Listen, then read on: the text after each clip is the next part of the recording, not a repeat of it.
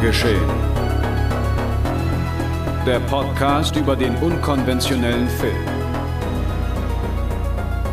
Mit Daniel Schröckert, André Hecker und Tino Hahn. Präsentiert von fredcarpet.com.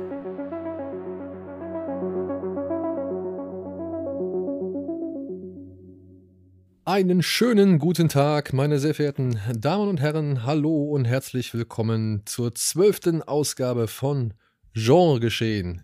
Mit mir an meiner Seite sind wie immer der erste Detektiv André Hecker. moin, moin. Zuständig für Recherchen und Archiv Tino Hahn. Hallo. Und meine Wenigkeit heißt Daniel Schröckert. Ich heiße euch herzlich willkommen zu dem Genre-Podcast eures Vertrauens. Und das ist das heutige Programm. In der heutigen Ausgabe präsentieren wir euch einen Spoiler-Talk zu Army of the Dead, das neue Zombie-Mischmasch-Spektakel von Zack Snyder, das jetzt gerade auf Netflix erschienen ist. Darüber hinaus geht es um die 4K-Veröffentlichung von Last Action Hero, das Meta-Meta-Spektakel mit Arnold Schwarzenegger aus dem Jahr 1993. Und wir haben einen Makoto Shinkai-Doppelpack in Form von 5 cm per second und die Reise nach Agatha, aka Children Who Chase Lost Voices. Viel Spaß! So, sieht wieder nach einer Menge aus, deswegen steigen wir doch direkt mal ein. ja, machen wir einen Spoiler-Talk. Also ich meine, ja. bietet sich doch jetzt eigentlich an, oder? Ich glaube, viele Leute werden diesen Film bereits gesehen haben, wenn sie das hier zum ersten Mal hören. Und diejenigen, die den Film bis dahin nicht sehen wollten, haben vielleicht ja jetzt einen Grund mehr, ihn auch weiterhin nicht zu schauen. Und äh, deswegen, also, was denn? Ja, du tust halt auch so, als ob es irgendwas zu erzählen gäbe, was nicht erwartbar wäre.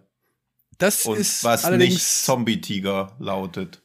Das ist allerdings richtig. Die, das Spiel mit den Erwartungen, beziehungsweise Erwartungen werden ein großes Thema sein oder sind ein großes Thema bei Army of the Dead. Der neue Film von Zack Snyder, jetzt gerade frisch bei Netflix erschienen, handelt von einer Zombie-Epidemie, die ja ganz Las Vegas in eine Stadt der Untoten verwandelt hat. Und irgendwann, ich weiß nicht, wie lange es jetzt ungefähr ist, aber auf jeden Fall ein paar Monde nachdem diese Zombie-Epidemie da ausgebrochen ist, macht sich eine Gruppe von Söldnern auf äh, und geht das ultimative Risiko ein. Sie wagen sich in die Quarantänezone oder eben halt in das verseuchte Las Vegas, um einen Safe zu knacken, in dem sich sehr, sehr, sehr, sehr, sehr, sehr, sehr viel Geld befindet. Und das wollen sie da rausholen. Vorbei an diversen Untoten. Freunde. ja. Machen wir es wieder andersrum wollen wir erstmal irgendwie einprügeln, bevor wir dann auch vielleicht ein bisschen streicheln oder? Ach so, ich, ich finde, also, um es mal vorwegzunehmen, ich finde nicht mal, dass das ein Film ist, wo man jetzt so maßlos einprügeln muss, vor allem. Also, du kannst einprügeln, aber du musst halt nicht so. Also, du kannst in diesem Film halt, ich meine, der dauert ja noch auch normal sehr lange, knapp 150 Minuten. Du kannst da halt super viele Ecken und Kanten dran finden, natürlich. Da kannst du mit der Lupe suchen und du findest zig Milliarden Sachen. Ähm, aber die sind halt auch schon wieder, ich meine, die sind, die sind so offensichtlich, so, das macht ja nicht mal Spaß, darauf einzuschlagen. Das, ich finde, da ist der Sinn des Ganzen nicht vorhanden. Also dann, dann hätte ich ja gar keinen Spaß an diesem Film. Das, das ist ja, das, dann nehme ich mir den ganzen Spaß oh. ja vorab, wenn ich nur, wenn ich nur suche, ähm, wo ich mich jetzt wieder dran aufhängen könnte.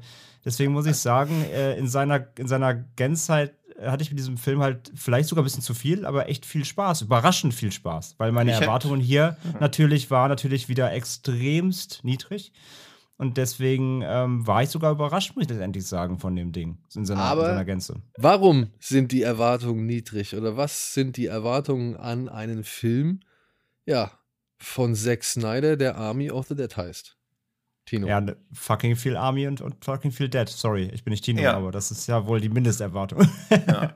Kleiner Fun Fact: In Frankreich heißt wohl Dawn of the Dead L'Armée de Mort, was schon Army of Dead heißt. Also die haben ihren ja. Army of Dead Film schon damals bekommen, um mal irgendeinen random Fun Fact zu droppen. Ja, aber man heißt, erwartet halt heißt auch wenigstens diese Army, jetzt der hier anders? Ich glaube, sie haben ihn einfach unverändert gelassen, so dass sie einmal okay. Armee de Mord haben und einmal Army of Dead, also ihn einfach nicht okay. übersetzt, aber nicht das übersetzt, weiß ich okay. nicht. Ich logge mich da mal mit dem französischen VPN ein, um dir diese spannende Frage noch später zu beantworten. Ich bitte darum. Ja. Und ja, also man erwartet halt diese Army of the Dead, aber im Prinzip hat man ja eine Army of the Safe-Knackers. Also das ist halt schon so diese das Grundproblem des Films, es geht halt darum, dass Leute sehr, sehr viel Geld stehlen wollen und ich nicht genau weiß, warum ich das emotionalisieren soll. Also es steht ja nichts auf dem Spiel. Es sind halt Leute, die sich bewusst sind, okay, wir machen was sehr, sehr Gefährliches, um für irgendeinen Auftraggeber sehr, sehr viel Geld rauszuholen und von diesem sehr, sehr vielen Geld bekommen wir nicht gar so viel Geld und es gibt auch noch diese Zombie-Apokalypse, wo man sich auch wieder so fragt, okay, Geld, Zombie-Apokalypse, ist das jetzt so das Wichtigste nach wie vor? Also wird Geld immer das Wichtigste überhaupt bleiben und ist Geld überhaupt ein vernünftiger Handlungsantrieb? Weil auch bei so Filmen wie Ocean's Eleven geht es ja darum, dass was gestohlen wird, aber es geht ja eher um das, wie es gestohlen wird, als das, was gestohlen wird. Und das, finde ich, kriegt Army of the Dead nicht wirklich hin. Weil aber das ist ja auch nicht, das ist ja auch nicht die Aufgabe des, also da, also darin würde ich die Aufgabe des Films eigentlich nicht unbedingt sehen oder zumindest auch nicht. Das habe ich jetzt auch nicht so verstanden, dass das wirklich so ein raffiniertes Gaunerstück sein soll, was man bewundern kann oder ja sollte. Nein, aber das könnte man ja trotzdem noch so mitliefern. Also generell ist es ja immer ganz gut, wenn man ein bisschen die Erwartung übererfüllt als untererfüllt und Leute gehen irgendwo rein, wo Zombies sind, um was rauszuholen. Okay, das kann dann ja alles sein. Das muss ja dann gar nicht irgend so ein Safe sein. Aber wenn es so ein Safe ist, dann muss halt auch irgendwie was Geileres passieren als so eine ähnliche Sequenz, wie sie in Resident Evil 1 schon gab, die leidlich okay ist, aber dieser ganze Safe, der auch wie so ein, der wird ja auch fast wie Nebendarsteller eingeführt, heißt Götterdämmerung aus Gründen, die auch niemand versteht, außer dass dann Matthias Schweighöfer ein bisschen mit diesem Safe interagieren kann. Und wenn ich die Szene richtig verstanden habe, drückt er einfach sein Ohr dran und dann ist das Safe halt geknackt, weil er so ein feines Gehör hat. Also, ja, es ist halt schon Weiß ich nicht. Ja, also. Er ist halt der Beste. Es ist der ja. einzige Mensch, der dieses Gehör ich mein, also, hat. Das wäre halt in den 60ern schon ganz schön lame. Wir haben ja neulich über M gesprochen, wo ja auch kurz so ein Safe-Knacker-Ding ist. Wenn das, wenn M sophisticateder ist im Zeigen davon, wie ein Safe geknackt wird, das Army of the Dead, dann weiß ich halt auch nicht, warum ich diesen ganzen Heist-Part überhaupt brauche. Denn wie Andrea schon gesagt hat, ist der Film halt lang. Viel, viel, viel zu lang. Ja, aber eben weil er halt so viel auf einmal will, glaube ich, oder? Ja. Weil er halt diesen Heist hat, weil er halt erstmal ein Team braucht, weil dieses Team noch emotionalisiert werden muss, gibt es dann hm. noch diese Vater-Tochter-Geschichte mit Dave Batista, die halt, ja, vergessen Ahnung. wird wieder, bis kurz vor Ende. ja. ja. und das ist halt so schade, sagen, weil ey, ich, hm? oh, das mit der Tochter, ja, das ist, also wirklich, da muss ich mich halt fragen, Snyder, jetzt, das, das ist doch einfach nicht dein Ernst.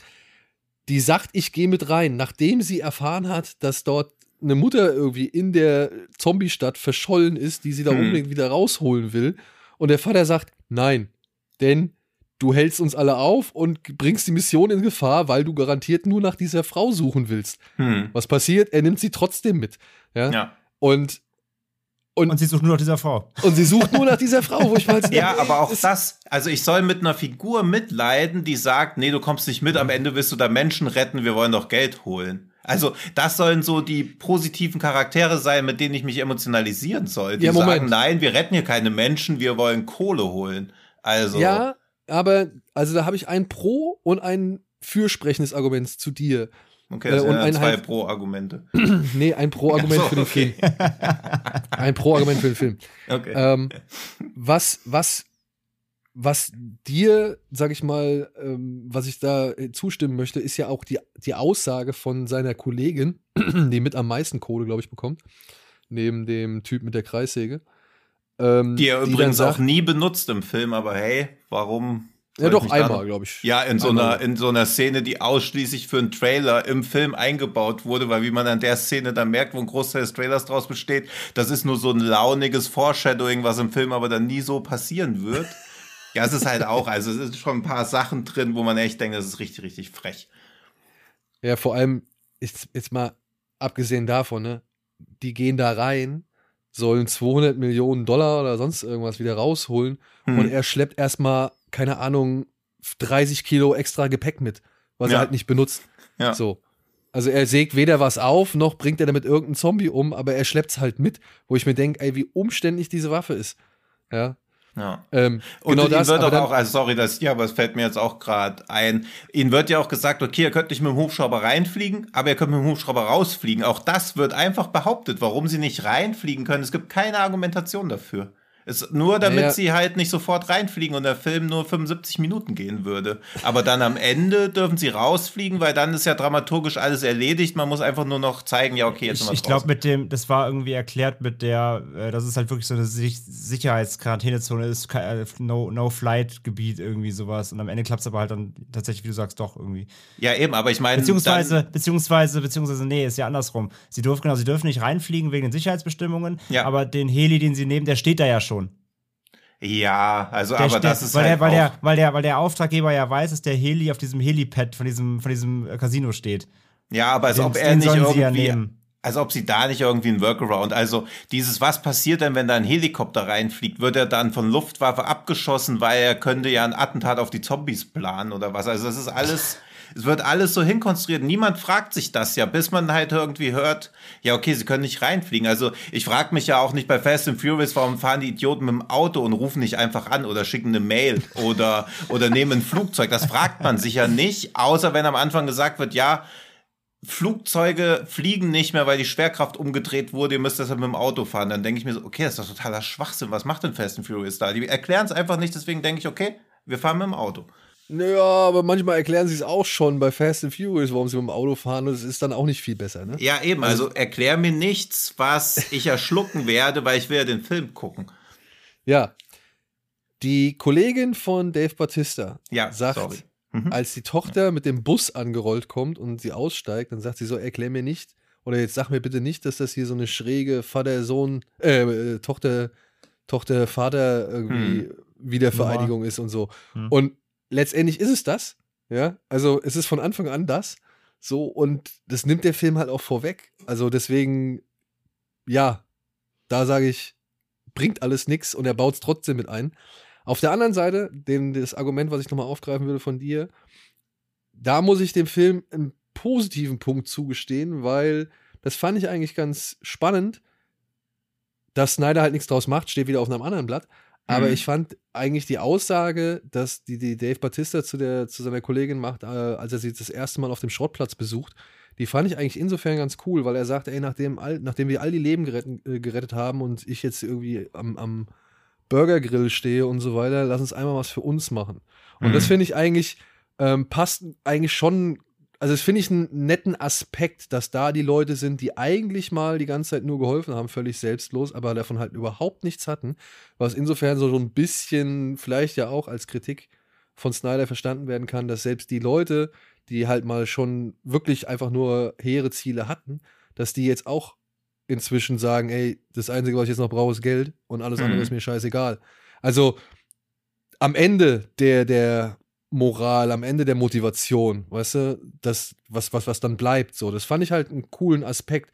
Deswegen Mhm. habe ich dieses, ja, dreckige Dutzend oder dreckige halbe Dutzend oder Oceans, keine Ahnung, äh, Zombie 11, habe ich das eigentlich noch relativ akzeptiert. Ich meine, und da werden Ja, wir aber schon allein, dass du die Zahlen nicht wirklich sagen kannst, weil dann auch irgendwann ist das Recruiting vorbei. Was Ja. ich eigentlich auch, also so, es gibt eigentlich nichts befriedigenderes, als so in Montagesequenzen zu sehen, wie so ein Team zusammengestellt wird. Also über Armageddon kann man ja auch viel sagen, aber da, wie das Super Team bei Sequenz. Armageddon ge- rekrutiert wird, das ist mega. Das ist halt der Maßstab für alles, wie solche Recruitment-Szenen ablaufen sollten. Und auch das läuft ja eher so spackig ab. Bloß kommt dann irgendwann jemand anderes und hat auch noch Leute dabei. Ja, vor allem das Geilste ist, da steht dann plötzlich einer in, der, Ja. in dieser Montage oder in dieser Vision oder in diesem Foreshadowing, was sie da betreiben. Ja. Und den hast du noch gar nicht vorher kennengelernt. Ja. Beziehungsweise, also, ey, das ist alles, alles wahr. Es ist, der Film ist äh, wirklich, du kannst, egal wo du hinschaust, kannst du irgendwie was finden. So. Also, da muss man, glaube ich, nicht irgendwie drum rumreden. Aber ich sag mal so, für mich ist Zack Snyder inzwischen Michael Bay plus oder, oder keine Ahnung. Das, das sind alles so Sachen, die hinterfrage ich bei dem Mann gar nicht Hm. mehr so. Also wirklich, Hm. das, das, das, das habe ich genauso bereitwillig abgespeichert, wie, ja, ich lasse mich auf den nächsten Mila Jovovich, Paul, Ender, Paul W.S. Anderson-Film ein, so, weil ich weiß, da wird einer irgendwann in Knien in Zeitlupe in den Boden rutschen und links und rechts Leute abballern. So, das ist so, das, das kannst du dann, da kannst du die Uhr nachstellen, wie halt bei einem Zack Snyder-Film halt irgendeine komische Popsong-Montage, die im Gegensatz zu dem steht, was da gerade irgendwie gezeigt werden soll. Weißt Mhm. du? Also, ich, ich, also, nur mal als Beispiel, der Film fängt ja wirklich damit an, oder sagt er halt, dass der Grund für die Zombie-Apokalypse der Blowjob von der frisch verheirateten Stripperin ist. Hm. Ja? Ja. Sorry, das sind, das sind die ersten fünf Minuten. Ich dachte nur so, ist das Aaron Paul? Und dann war es mir auch egal, als sie dann anfängt, irgendwie, während er auf dem Mhm. Highway langfährt, sich an seiner Hose ja, zu schaffen zu machen. Und dann wird die Zombie-Apokalypse dadurch ausgelöst. So. Thema erledigt. Ich bin in einem Zack Snyder-Film. So, ja. Und ich habe ich habe die, ich weiß, dass der Film zweieinhalb Stunden lang ist. Also jetzt bin ich mal gespannt, mit was für einem Nonsens Zack Snyder das macht. Das war Ja, meine also ich- Herangehensweise.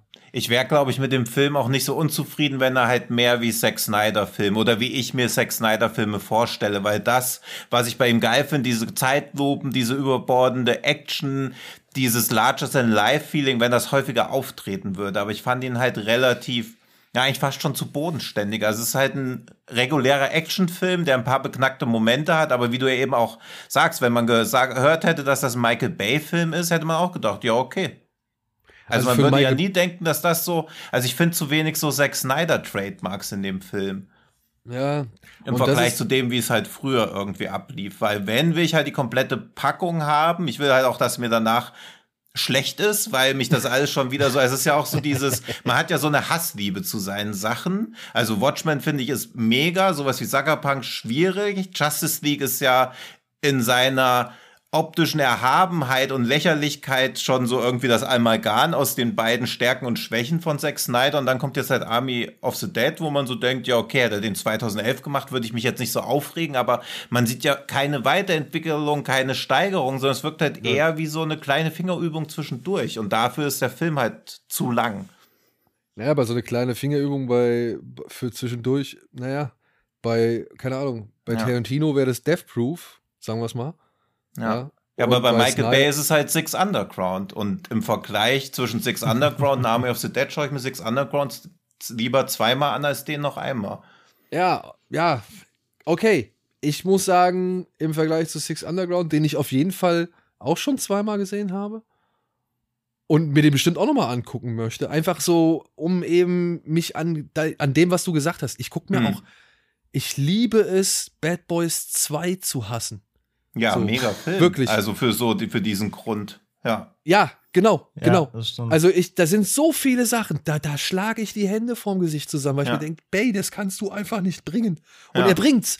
Ja, und er bringt es halt aber noch mit, mit 15 anderen Sachen, wo du denkst, das kann einfach nicht wahr sein, so, ja. Und er bringt's.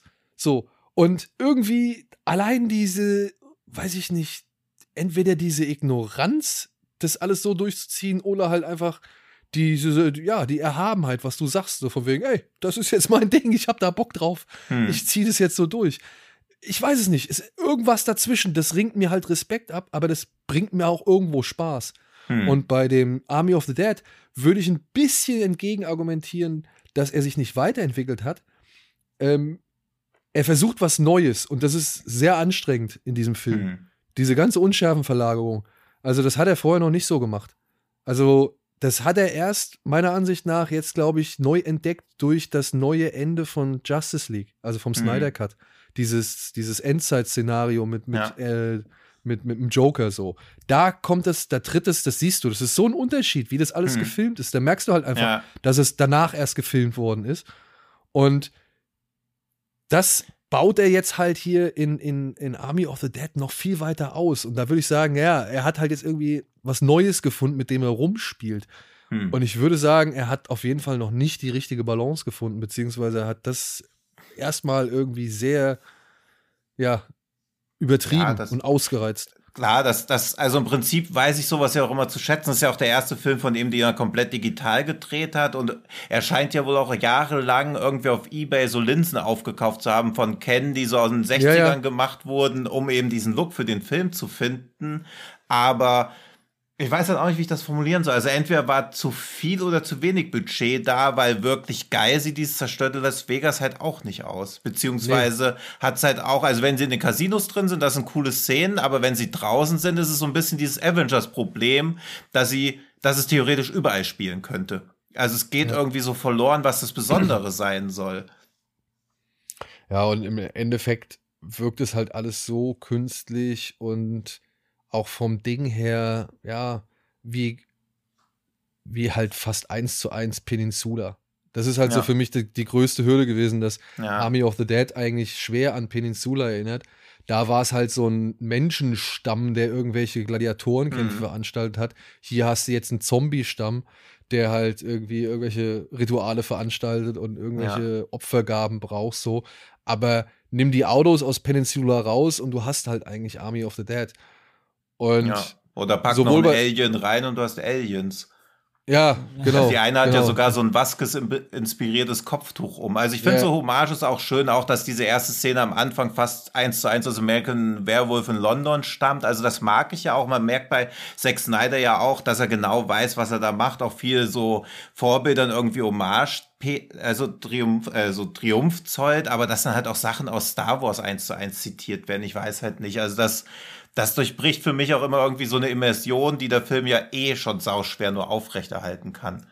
Ja, wobei ich sagen muss, ich stimme mit allem zu, was ihr bis jetzt gesagt habt, aber was ich, was, gerade bei dem Punkt, was ich finde, was er trotzdem für mich schafft, ist so ein gewisses Worldbuilding aufrechtzuerhalten oder beziehungsweise ab dem Moment, wo sie wirklich dann nach Las Vegas reingehen, auch zu etablieren. Mhm. Weil ich mhm. mag das schon ganz gerne, dass diese Welt, die ja jetzt anscheinend eben schon eine Weile besteht, weil das ist ja nicht gerade erst gestern passiert, wie wir am Anfang schon gesagt haben, mhm. dass das so eine gewisse Konsequenz hat und da so eigene Regeln gelten, die auch dann so ganz selbstverständlich quasi eingeführt werden, halt zum Beispiel von dieser von dieser äh, blonden Leaderin, die sie da so reinführt, die sich halt schon so auskennt und die, die dann halt mhm. zum Beispiel halt, die kennt halt diese Zombies schon und weiß halt, dass diese eine Gruppierung da anscheinend so eine gewisse Intelligenz hat und die sagt dann halt so, wir müssen jetzt hier irgendwie was, eine Opfergabe da lassen, sonst kriegen wir halt sofort hier auf den Sack und so das wird halt so selbstverständlich eingeführt, weil das halt schon etabliert ist. Und das hat mhm. mir eigentlich ganz gut gefallen, dass es da halt ja. so eine gewisse, eine gewisse, ein gewisses Reglement schon drin gibt, was schon sich quasi etabliert hat. Das mochte ich ganz gerne.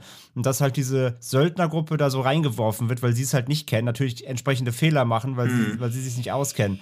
Das, das fand ich ganz konsequent und hat mir eigentlich ganz gut gefallen, muss ich ehrlich, muss ich ehrlich zugeben.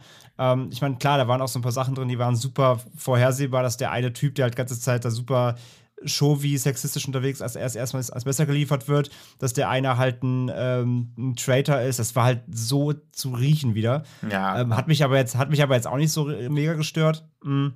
Aber dieses Worldbuilding da drin, das, das fand ich wirklich ganz, mhm. ganz, ganz, ganz geil. Und mich hat es auch so ein bisschen ja auch an, an Doomsday erinnert, dass das halt so eine gewisse eigene ja. Kultur sich schon drin mhm. gebildet hat.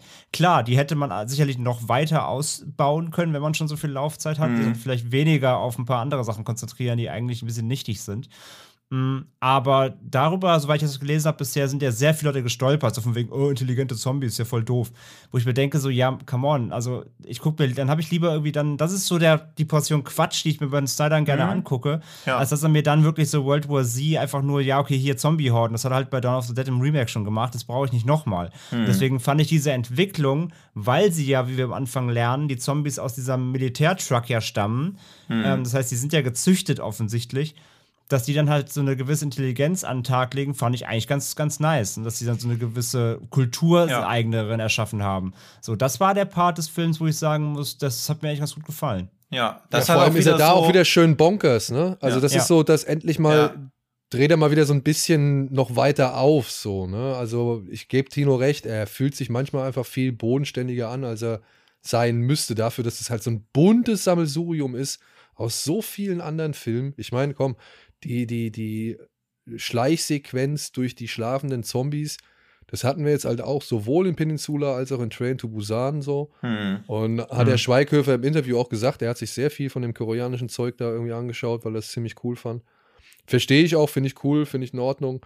Der, der, der Rapist, den sie da irgendwie ans Messer liefern, der hat mich dann später halt an Day of the Dead erinnert, fand ich. Das mhm. war halt so ja. äh, ein schöne, eine schöne Hommage daran. So. Also, und ich, ich glaube einfach, Snyder hatte Bock, nochmal irgendwie so ein, so ein Mischmasch irgendwie zu machen, so ein Mashup aus allem, was er irgendwie cool findet.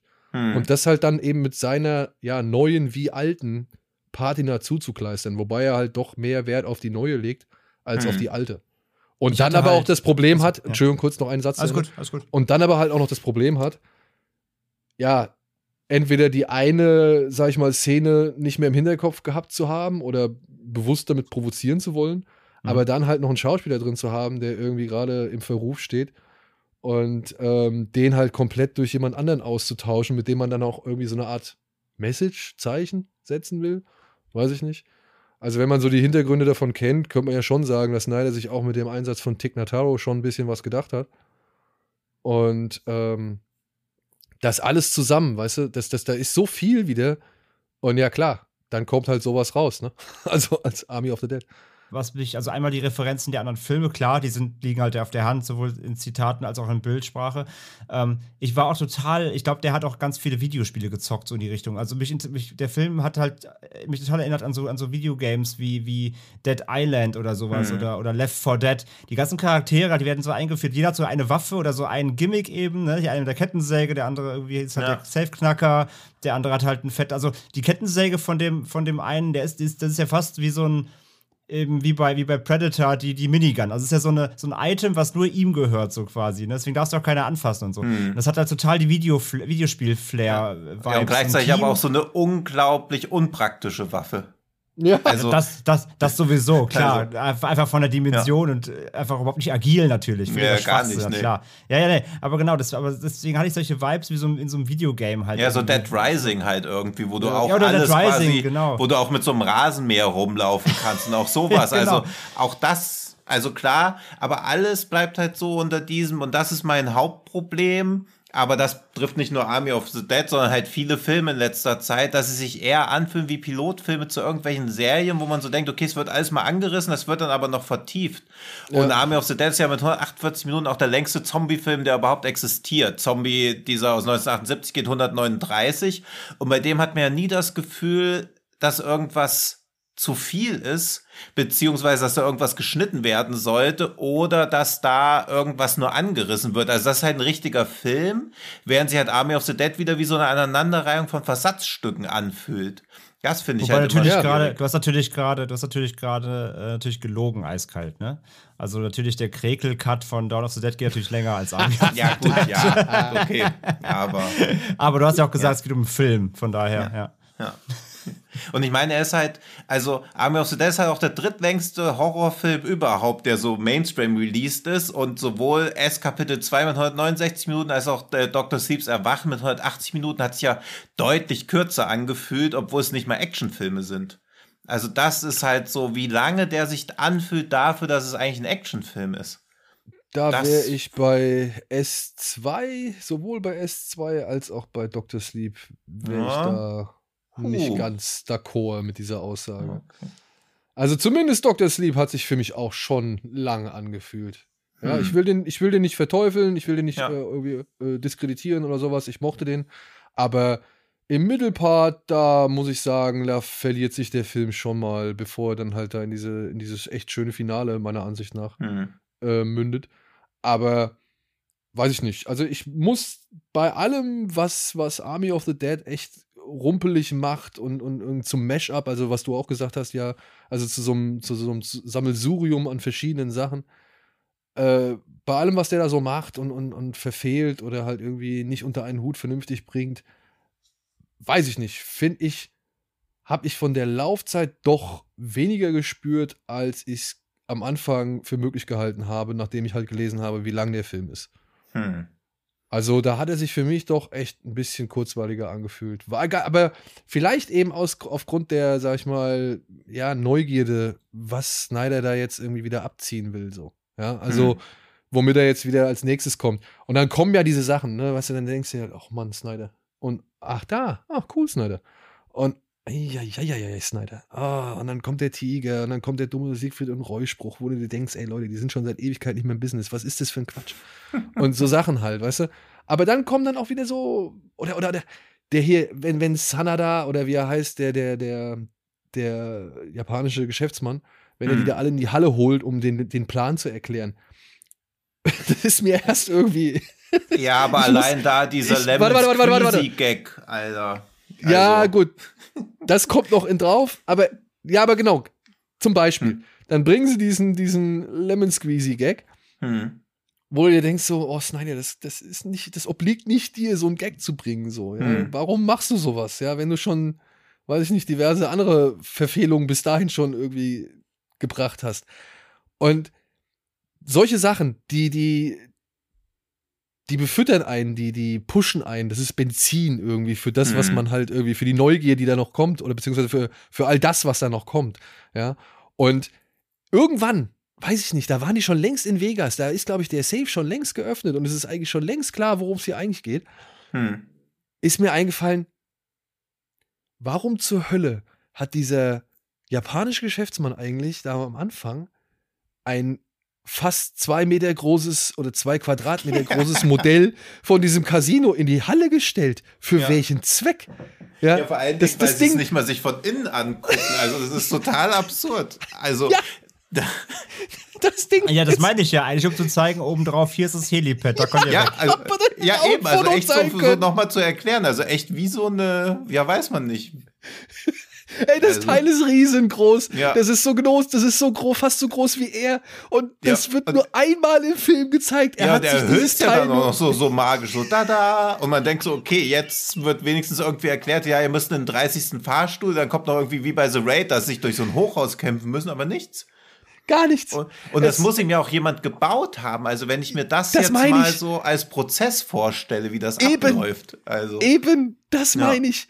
Er hat es für diesen einen Zweck, um das Tuch davon Ja. zu ziehen und auf den Hubschrauber oben drauf zeigen zu können, hat er dieses Ding anfertigen Ja. lassen, was original so Hubschrauber groß ist wie gebaut. er. Ja.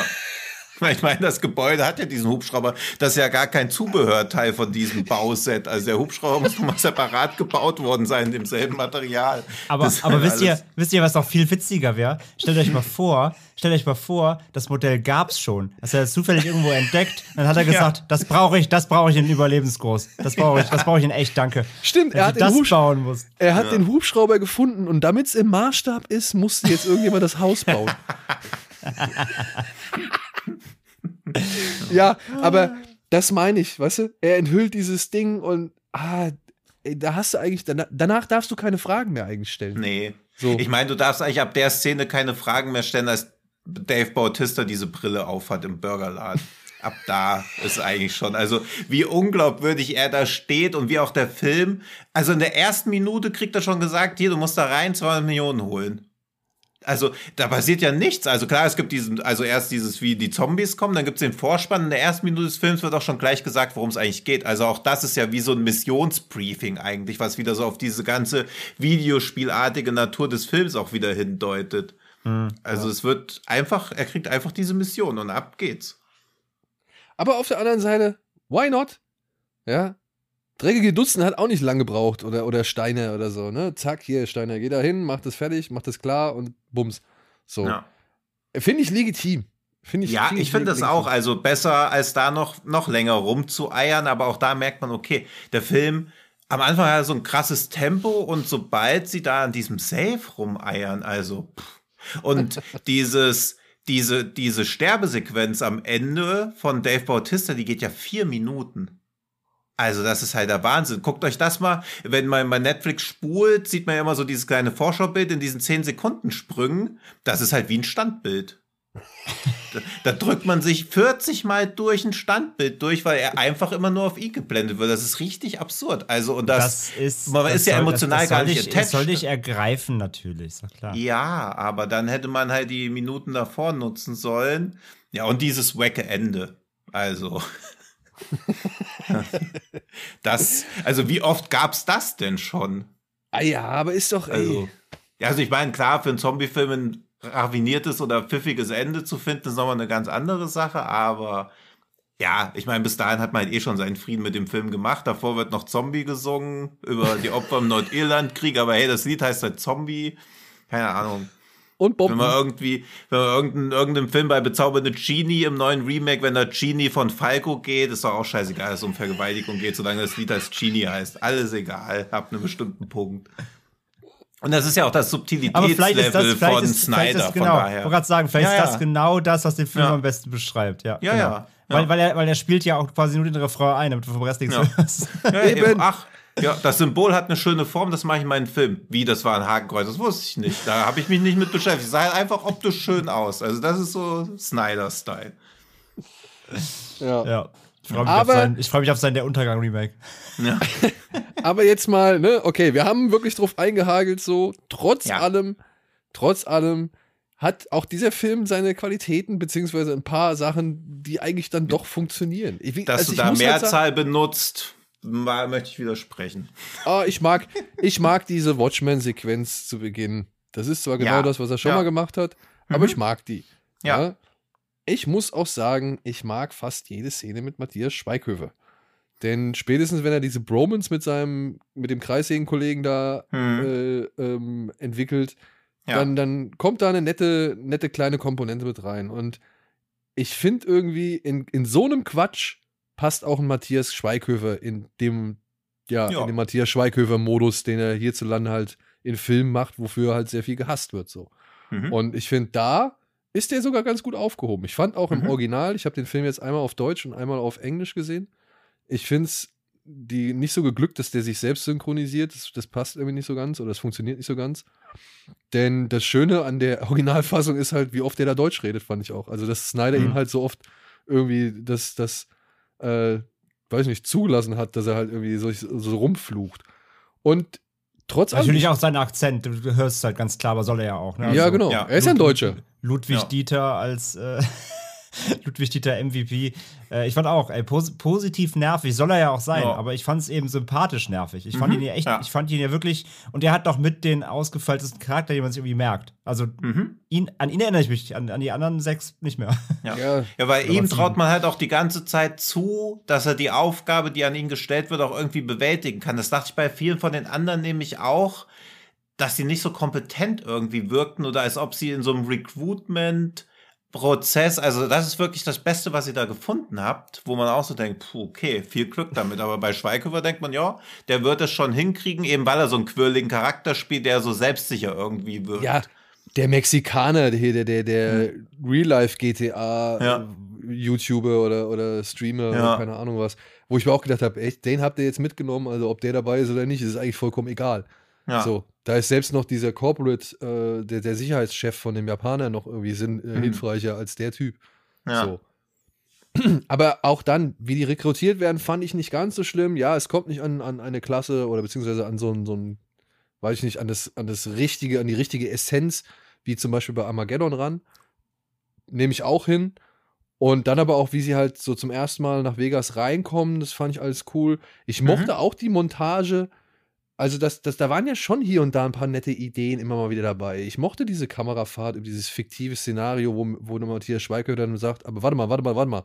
Und das so unterbricht. Also, dass Snyder wirklich einmal diese Sequenz da irgendwie macht, um eben halt so ein, so ein, weiß ich nicht, vierte Wand-Gag irgendwie zu bringen. Das fand ich auch gut, aber wenn du dann merkst, okay, das ist die Szene, die, aus der der Trailer besteht und die dir einen ganz anderen Film vorgaukelt, nämlich einen viel härteren, viel splatterigeren Actionfilm, dann fühlt man sich halt auch schon wieder verarscht. Genauso wie in der Szene, wo sie durch diese trockenen Leichen durchlaufen und jemand sagt, ja, wenn es regnet, erwachen die wieder zum Leben.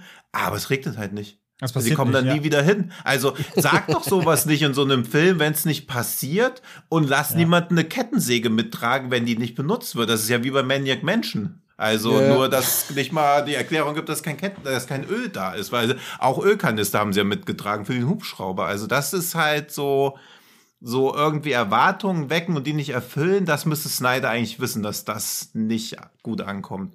Das verstehe ich auch Ja. nicht. Ich hoffe, ich hoffe, er hat noch mal irgendwo einen Extended Cut im Pedo, wo halt noch ein bisschen was da Ja. dazugepackt wird. Weil was dem Film meiner Ansicht nach auch fehlt, sind noch mal ein, zwei Herdespitzen so. Ich fand, Ja. da waren schon ein paar schöne Sachen dabei, Hm. wie der Typ da zerquetscht wird in der Tür zum Beispiel und so Sachen. Das, Ja. das fand ich schon ganz nett. Das habe ich auch seit Ich- 13 Ghosts nicht mehr gesehen. Ich Nein, muss auch sagen. Ja. Ich muss auch sagen, was, was, ich, was ich einen netten, ein ganz kleines, Mhm. nettes Detail fand, das war, Schweighöfer wird ja schon so ein bisschen als der Lulli erstmal da irgendwie hingestellt, Mhm. als der Lauch. Ja. Aber obwohl er dann einmal richtig aufkreischt wie so, ein, wie so, ein, wie so ein, eine hysterische Frau, oder Hm. halt in, äh, so richtig hochkreischend irgendwie. Direkt im Anschluss knallt er einen ab. Das, das Hm. fand ich so ein nettes, nettes kleines Detail, wo man mit dem Klischee irgendwie gebrochen wird. Es Mhm. ist minimal im Vergleich zu all den Ja. Verfehlungen im, äh, des, des restlichen Films, aber da habe ich mir auch mal, da habe ich mir gedacht, ach guck mal, das fand ich jetzt mal überrascht. Also es war mal so eine kleine, nette, positive Note. So. Mhm. Ja. ja. Und zumindest fand ich das ganz konsequent, was er am Ende mit Batista und all den Leuten macht. So. Also, ja. Und alles in allem, wenn man das mal so alles durch, durchgearbeitet hat, was da dann doch irgendwie halbwegs in Ordnung war, da war der Film dann auch schon echt vorangeschritten. Ich gebe auch zu, er ist deutlich zu lang. Das kannst du alles in zwei Stunden erzählen. Aber ja, ich kann mich nur wiederholen, ich habe es nicht so sehr gespürt, wie, wie ich, Ich, gedacht ich auch habe. nicht. Ich habe schon, ich hab schon 90 Minuten Filme gesehen, die sich länger angefühlt haben, zumindest. Bin ich ganz ehrlich. Also, ich fand, der ging auch relativ schnell rum dafür, wirklich. Und, weil, er, weil er so stringent erzählt ist. und ehrlich, ich möchte keinen den Film irgendwie als einen guten Film verkaufen oder sonst irgendwas. Der hat, der ist, der ist inszenatorisch, ist der fragwürdig mit seinen ganzen Unschärfe-Spielereien, der ist erzählerisch rumpelig, hoch 10. Es ist ökonomisch das komplette Gegenteil davon, so, also von, also zumindest zeitökonomisch ist es ist alles andere als zeitökonomisch. Und wirklich, muss man, muss man irgendwie gar nicht irgendwie höher machen, als es ist, aber dafür, weiß ich nicht, als weiteres Produkt des Zack Snyder kann ich den wegknuspern. Ja, das kann ich auch. Und wenn ich jetzt so die Wahl hätte zwischen Army of Dead oder Without Remorse, würde ich halt auch jederzeit sowas wie Army of Dead, weil da wenigstens versucht wird, irgendwas Eigenes zu schaffen. Ich habe halt eine gewisse Erwartungshaltung an die Snack Snyder Sachen und es wirkt halt nicht, als ob es sein achter, neunter oder was auch immer Film ist, sondern eher, als ob er jetzt gerade noch irgendwie neu drinne wäre, was man sich auch ein bisschen damit rechtfertigen kann oder erklären kann, dass er jetzt mal digital gefilmt hat, dass er viele Sachen ausprobiert hat, dass, glaube ich, bei den Dreharbeiten auch vieles nicht so geil lief, dass es wieder komplett auf seinen eigenen Vorlagen basiert. Und das war ja das einzige Mal, wo das auch der Fall war bei Sucker Punch, der ja auch bevor Army of Dead eigentlich sein schwächster Film war. Naja, gut, sehen halt. Aber auch ein schwacher Zack Snyder-Film ist halt immer noch wegen der eigenen Handschrift mehr wert als viele mittelmäßig Actionfilme von irgendwelchen anderen Leuten. Und das Ich bin, ist ja, das. bin ja großer Sucker Punch-Fan, wie ihr wisst, von daher kann ich da nicht zustimmen. Aber Ja, ich muss mir jetzt, ich muss mir diesen Extended Cut jetzt nochmal reingucken. Ich glaube, ich habe Das sagt diese lebensgroße Statue bei dir im Hintergrund in deinem YouTube-Zimmer schon, Hacker. Das ist toll, dass man im Podcast jetzt einfach Sachen behaupten kann. Ja, Nein, Hacker ja. hat nur Isolierkacheln an den Wänden. Damit ihn niemand weinen hört, wenn wir sagen, Sucker Punch ist nicht so gut. Ja, damit der halt, damit das, das Wein nicht schallt. Ja. Ja. Ja, ich finde Sucker Punch auch gut, aber das ist halt auch so, den mag ich sehr, sehr gern, aber den kann ich auch gegen nichts verteidigen. Also das ist halt irgendwie, Ja, das und das stimmt, würde das ich auch stimmt, nicht ja. probieren. Wenn jemand sagt, Watchmen ist ein Scheißfilm, würde ich halt in die Diskussion gehen. Wenn das jemand bei Sucker Punch sagt, sage ich, ja, okay, Ja, okay. das, das, ja, was, was soll Ja, ich dir da jetzt erzählen? Das, da hast das, wohl das, recht. das, das, das stimmt schon. Ja. Das wäre so ein typisches, äh, das wäre einer dieser Filme, den man, den man irgendwie doch als Guilty Pleasure bezeichnen, glaube ich, darf. Mhm. Ähm, ich mag den, aber klar, der ist angreifbar, sicherlich. ja, aber du, ist ja jetzt bei Army of the Dead nicht anders. Ja. Ja, genau. Das ist so, als hättest du alle Gerichte von McDonalds in einen Eimer geschmissen. Irgendwo, wenn du reinbeißt, ist was, bestimmt was Geiles dabei, aber so im Gesamtpaket sieht es halt nicht sehr ansprechend aus und Anders als McDonalds-Produkte in einzelnen, ja. Naja, es gibt ja schon den eine. Hey, Herr Ja, Hahn, bitte? ne? Bitte, Ja. ich möchte nichts ja, im Bereich Fastfood mit Ihnen jetzt hier ausdiskutieren müssen. Pantera Rosa. Stimmt. Ja, und die Pantera Rosa Riegel, die übrigens auch diese heutige Ausgabe sponsern. Vielen Dank dafür nochmal an Pantera Rosa. die sind mega. Das sind nämlich Ja. solche, was ist das, wie Milka Tender, nur mit rosaner Füllung, die irgendwie noch krasser nach Zucker schmeckt. Mega gut. Gab's ein Ja. Sieges immer kostenlos am Morgenbuffet, da habe ich immer gut zugelangt. Ja. Ja. So, aber kommen wir doch von dem einen umstrittenen Film mal zu einem anderen umstrittenen Film, der schon deutlich älter ist, der, ich nehme es mal vorweg, weit äh, seiner Zeit voraus war und aber trotzdem auch von Kritikern wie von Zuschauern echt gebasht wurde und der jetzt endlich auf 4K erscheint, nicht wahr? Nee, Blu-ray, aber in 4K. okay. Entschuldigung. Er erscheint auf Blu-ray in 4K, ist aber parallel dazu auch auf Netflix erhältlich. Die Rede ist von Last Action Hero aus dem Jahre 1993 von John Stirb langsam McTiernan. Und darin geht es um ja, einen jungen Mann, Danny, der ist besessen von einer fiktiven Filmfigur, dem Actionhelden Jack Slater. Und als er ein ja, magisches Ticket, ein magisches Kinoticket erhält, ähm, ist er in der Lage, nee, beziehungsweise transportiert ihn dieses magische Ticket in den neuesten Film oder in das neueste Abenteuer von Jack Slater. Und Danny findet sich in einer Welt wieder, in der Filmmagie und Realität aufeinander prallen. Und auch gleichzeitig fiese Gangster ihre Dinge abziehen. Genau. Ach ja, wo fangen wir bei dem Film jetzt am besten an? Ich kann ja einfach da anfangen, wo ich äh, heute aufgehört habe, nämlich bei Netflix. Da habe ich nämlich jetzt nochmal gerewatcht, weil ich die 4K-Scheibe noch nicht habe. Die werde ich mir jetzt noch zulegen und jetzt noch, noch mehr als vorher. Ähm, denn ich war ein bisschen schockiert, wie die Qualität bei Netflix von dem Film aussieht. Also, die haben den wirklich in einer DVD-Qualität vorliegen mit pixeligem Bild. Ähm, also wirklich nicht mal HD. Da war ich kurz ein bisschen wirklich äh, geschockt, so, dass die sowas noch raushauen. Dass sie so, also es gibt ja eine normale Blu-ray schon lange. Und die wird sicherlich ein besseres Bild haben als, als das da. Das war wirklich Rotz, muss ich sagen. Also da können sie jetzt dann wirklich gerne mal upgraden. Also allein, allein deswegen, glaube ich schon, äh, lohnt sich die, die 4K dann, wenn man jetzt noch gar nicht besitzt. Ja, aber nicht nur deswegen, denn ja, inzwischen kann ich auch locker zugestehen, dass Last Action Hero im Output eines Arnold Schwarzenegger doch einen spezielleren Platz einnimmt, eben aufgrund seiner, ja, eigenartigen Art und Weise, auf seine, aufgrund seiner eigenartigen Geschichte, aufgrund seines Metaebenenspiels, das zu einem Zeitpunkt kam, als noch keiner mit sowas irgendwie umgehen konnte. Auch ich nicht damals. Ich muss sagen, ich saß im Kino und man kommt von sowas wie Terminator 2 und kriegt jetzt den neuen Schwarzenegger mit. Man hört irgendwie, ja, dick, fettes Budget und oh, krasse Action-Szenen. ACDC steuern den Titeltrack bei, so. Alles scheint genau auf den nächsten Schwarzenegger-Hit hinzudeuten. Und dann sitzt man in diesem Film drin und ich muss sagen, ich fand's komisch. Ich fand's wirklich komisch, was, was mhm. dort in dem Film zu sehen war. Ich fand's zum Teil, und das mag aber auch an der deutschen Synchronisation liegen, ich fand's zum Teil zu albern ich fand es zum Teil aber auch zu verwirrend und der Film ist ja irgendwie so zwei Drittel Hollywood und ein Drittel dann wieder reale Welt. Ähm, auch in, der, in seiner Mischung dafür, dass die reale Welt auch nochmal so ein, so ein gewisses Gewicht kriegen soll, fand ich das ein bisschen unausgewogen. Und ja, ich war halt damals in dem Alter mit Lust auf typische Arnold-Action einfach nicht bereit für ja, hm. Purple, Purple Rose of Schwarzenegger. Ja, das glaube ich halt, weil der, weil der vor allem halt ja auch halt schön PG ist, ne? Also es ist natürlich klar ein Film, der auch Jüngere ansprechen soll. Es fehlt, weil du gerade die Beispiele genannt hast. Und ne? du kommst von, du kommst von Terminator, du kommst von Predator irgendwie die Jahre davor, auch gerade mit McTiernan. Und dann kommt hier ein Film, wo du halt halt eben, wenn jemand erschossen wird, siehst du halt nichts. Ne? Also es gibt meist nicht mal Einschusslöcher in der Filmwelt, in der Real, also in der, in der Filmwelt, in der, in der realen auch jetzt nicht sonderlich hart. Da gibt es natürlich keine, keine irgendwie Einschusswunden groß und, und Blutrumgespritze bei, bei den Schießereien. Das ist halt alles sehr harmlos und eben ähm, äh, ja, eben ab, ab die Zwölfer-Zielgruppe abzu, ab, abzuholen. Das ist natürlich sehr ungewohnt, ne? gerade wenn man dann eben wirklich wieder ein Actionfeuerwerk erwartet.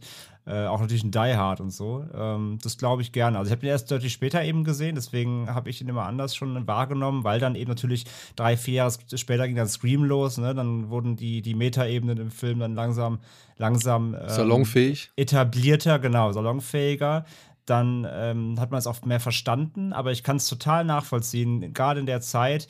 Und dazu muss man ja auch sagen, ich meine, der Film ist ja so der eine dieser klassischen Filme, die Anfang der 90er kamen, jetzt hier 93, aber halt noch komplett wirken wie in 80ern entstanden. Ne? Also das ist natürlich nochmal so ein kleiner Throwback ja auch, der ja auch nicht nur das Look and Feel ja auch versprühen will. Und dann ist aber eben nicht die gewohnte Kernigkeit drin, die man eben dann natürlich von den vorigen äh, Filmen so er erwartet hat. Das kann ich schon nachvollziehen. Ja. Das ist halt auch der kruden Entstehungsgeschichte dieses Films so ein bisschen geschuldet. Ich meine, die beiden eigentlichen Drehbuchautoren, die haben diesen Film geschrieben als Parodie. Ja, die wollten ja wirklich so ein bisschen sich, ähm, ja, sowohl lustig machen, aber halt auch natürlich Respekt zollen vor den ganzen Filmen von Shane Black, der ja die 80er halt wirklich geprägt hat mit, mit Last Boy Scout und mit, ja, Last Boy Scout ist Quatsch, aber mit Lethal Weapon und so weiter, ja. Also, der ja wirklich ein neues Tor in, in Sachen Tonalität irgendwie aufgestoßen hatte. Und dann kommt Arnold und dann sagt er, ja klar, können wir machen und so weiter, aber da muss noch was dran gemacht werden. Es muss noch familientauglicher irgendwie sein. Und wen holen sie? Sie holen ausgerechnet den, den sie zitieren, den sie halt irgendwie persiflieren, den sie homagieren. Sie holen Shane Black. Und Mhm. der macht dann halt eine weichgespülte Fassung von dem draus, was er früher selbst gemacht hat. So, ja. Also, Hm. das ist, ja. Aber ja, vor allem der, der Comedy, der Comedy-Part auch, also viel vom Comedy-Part ist von Shane Black, aber einige der, der vielen Comedy-Parts stammen ja auch von dem Drehbuchautor, der diesen ähm, total matschigen äh, Biodome geschrieben hat. ja, Kennt aber den? ja, mit, Button- mit Bud- Bud, Button Bud, Bud Doyle. Doyle. Ich fand den herrlich. Ja, ich, ich finde, also in seiner absoluten Stumpfsinnigkeit hoch 20 finde ich ihn auch lustig, als, als, als Teenie super kaputt gelacht. Viva los Biodom. Aber wenn du das mal anguckst, wer da so mitgeschrieben hat, dann verstehst du, wo auch so Gags herkommen. Ich meine, im Deutschen funktionieren die eh nochmal anders, ja, aber allein willst du Omelette backen, musst du ein paar Eier knacken, ja. Ja. Also, ähm, das sind halt so ein paar Sachen, wo du denkst, so, ja, okay, das ist natürlich komplett konträr zu dem, was ich halt von den McTiernan kenne sonst. ja. Ja. Oder halt Ja, auch von dem Shane Black. Ja. aber ich glaube, das war man damals auch überhaupt noch nicht. Also alles, was wir im Satirebereich damals kannten, war ja sowas wie Spaceballs oder Nackte Kanone oder sowas. Aber diese Metasatiren, also 89 kamen halt die Simpsons und die Autoren haben ja auch gesagt, dass sie von Simpsons inspiriert waren zu dem Film. Und man war auf diese Art von Metasatire ja überhaupt noch nicht gefasst. Und auch nicht diese Art von Referenzen. Also ich glaube, bis Ready Player One rauskam, war The Last Action Hero der Film, der die meisten anderen Filme irgendwie in Referenzen erwähnt oder in irgendwelchen Szenen so durch den Kakao zieht, die man ja teilweise auch gar nicht zuordnen konnte, weil die Erhältlichkeit der Filme noch gar nicht da war.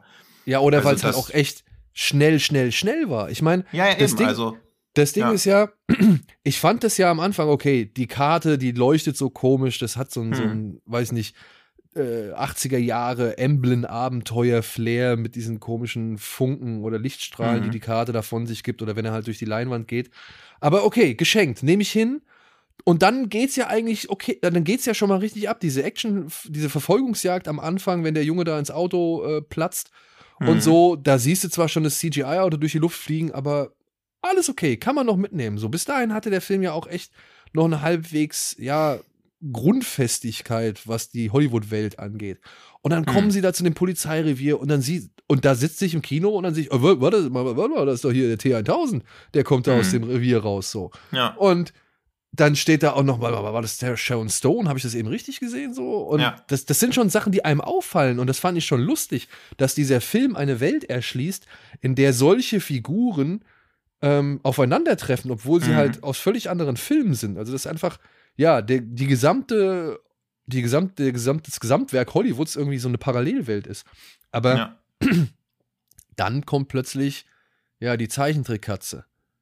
Und dann kommt noch dieses Schwarz-Weiß-Double von Humphrey Bogart, nee, die Schwarz-Weiß-Projektion von Humphrey Bogart, wo ich mir dachte, ey, das ist mir jetzt aber ein Tick zu albern. Das ist mir ein Tick zu kindlich, das ist mir ein Tick zu Mhm. bla. Und dann auch dann, wenn er dann irgendwie, ich weiß, das soll ein Gag sein, so, aber dann der Überfall in seinem Haus, wenn sie da in die Luft fliegen und es passiert eigentlich nichts oder er fliegt da in dieses Teerbecken und äh, kommt raus, wischt sich zweimal mit, mit der Serviette irgendwie übers Gesicht Mhm. und ist schon wieder komplett sauber so. Das ist, aber, das ist aber trotzdem auch so geil, wo da die Tochter ankommt mit dem, mit dem Monster Truck und meint so: Ey, äh, Papa, ich habe zufällig gehört, du bist hier, brauchst neue Klamotten. Und der, und der Junge halt so: Ist es dein Ernst so? Ja. Ich, das ist halt schon, das ist halt schon mega smart so, aber, Ja, ja, aber ich, dann- kann, ver- ich kann verstehen, warum man das, warum man darüber gestolpert ist früher, ja. Aber das, das, das, das geht halbwegs ernst los. Und ich fand das bis zu einem gewissen Grad, fand ich diese Zitate oder auch die durch das, das Parodieren oder die Parodien, die fand ich dann immer noch stimmig so. Die konnten noch Mhm. in dieser Welt existieren. Aber Ja. eben mit sowas, da gehen sie dann noch ein Stück weiter raus und be befinden sich dann schon auf, ja, nackte Kanone. Level so, ja. Und nackte Kanone, das liebe ich auch, das finde ich cool.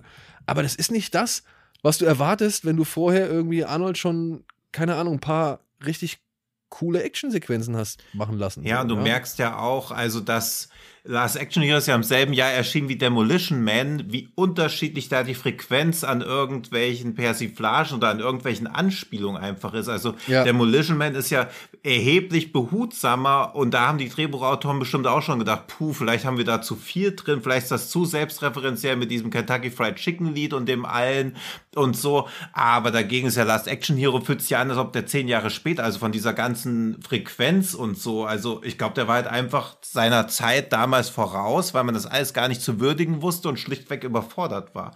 Also ja. jetzt so im Nachhinein betrachtet, wenn man den jetzt schaut, ist der vom Tempo jetzt natürlich auch nicht mehr so schnell, aber ich weiß auch noch, wie man damals da so saß und so dachte, ja, okay, ich kann ja nicht mal mehr auf Video angucken. Ich habe ihn jetzt einmal im Kino gesehen, ich habe ganz vieles verpasst, ganz vieles nicht einordnen können. Manche Sachen verstehe ich auch einfach gar nicht, weil ich die Referenz nicht erkenne. Ich bin hier völlig überfordert.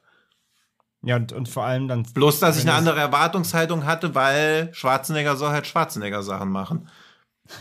Und da ja, ist vor allem, wenn du, warte mal, vor, vor allem, ja. wenn du dann halt, wenn wir gerade darüber sprechen, dass im Mittelteil halt, dass er dann so teilweise drüber wird, albern wird, noch zu weit geht, sag ich mhm. mal. Umso krasser finde ich ja dann eben die Ton den Tonalitätswechsel, wenn es dann zurück in die reale Welt geht, wo der Film dann plötzlich noch so New Yorker Zeitgeschehen, Gesellschaftskritik aufbaut, von wegen, wo der, wo der, wo der Bösewicht anfängt, Leute zu erschießen und merkt, hm. ah, es juckt keinen. Und ah, guck mal, hier werden irgendwie ähm, Obdachlose erschossen, oh, für ein paar Schuhe. Das ist ja krass. Was ist das hier für eine mhm. Welt? Dann wird plötzlich so voll noch sozialkritisch und meta, meta, metaphysisch ja. und denkst so, wow, was macht, was macht der jetzt für einen Scheiß hier noch? Ähm, äh, äh, also beziehungsweise ist irgendwie cool, aber es passt halt auch wieder null zum Rest davor mhm. irgendwie, dass der Bösewicht jetzt erstmal kurz entdeckt, dass die reale Welt voll düster ist und du in New York offensichtlich Leute erschießen kannst auf einer Straße und der ruft dann auch so rum, so hallo, ich habe ihn erschossen, und dann geht das Fenster auf und jemand sagt so halt die Schnauze da unten. Also das ist halt so, also ja. ne, das sind so Dinge, die passen dann wieder überhaupt null zu dem, was die letzte halbe mhm. Stunde davor passiert ist. Also, das stimmt schon, das ist so tonal echt eine krasser, krasser, krasser Auf und Ab in dem Film so. Und und es geht noch weiter es geht ja noch weiter. Was man ja dann noch irgendwie realisiert, ist ja, dass Arnold Schwarzenegger nochmal Arnold Schwarzenegger spielt. So. Mhm. Also Arnold mhm. Schwarzenegger spielt ja nicht nur Jack Slater, sondern Arnold Schwarzenegger spielt ja noch nicht selbst.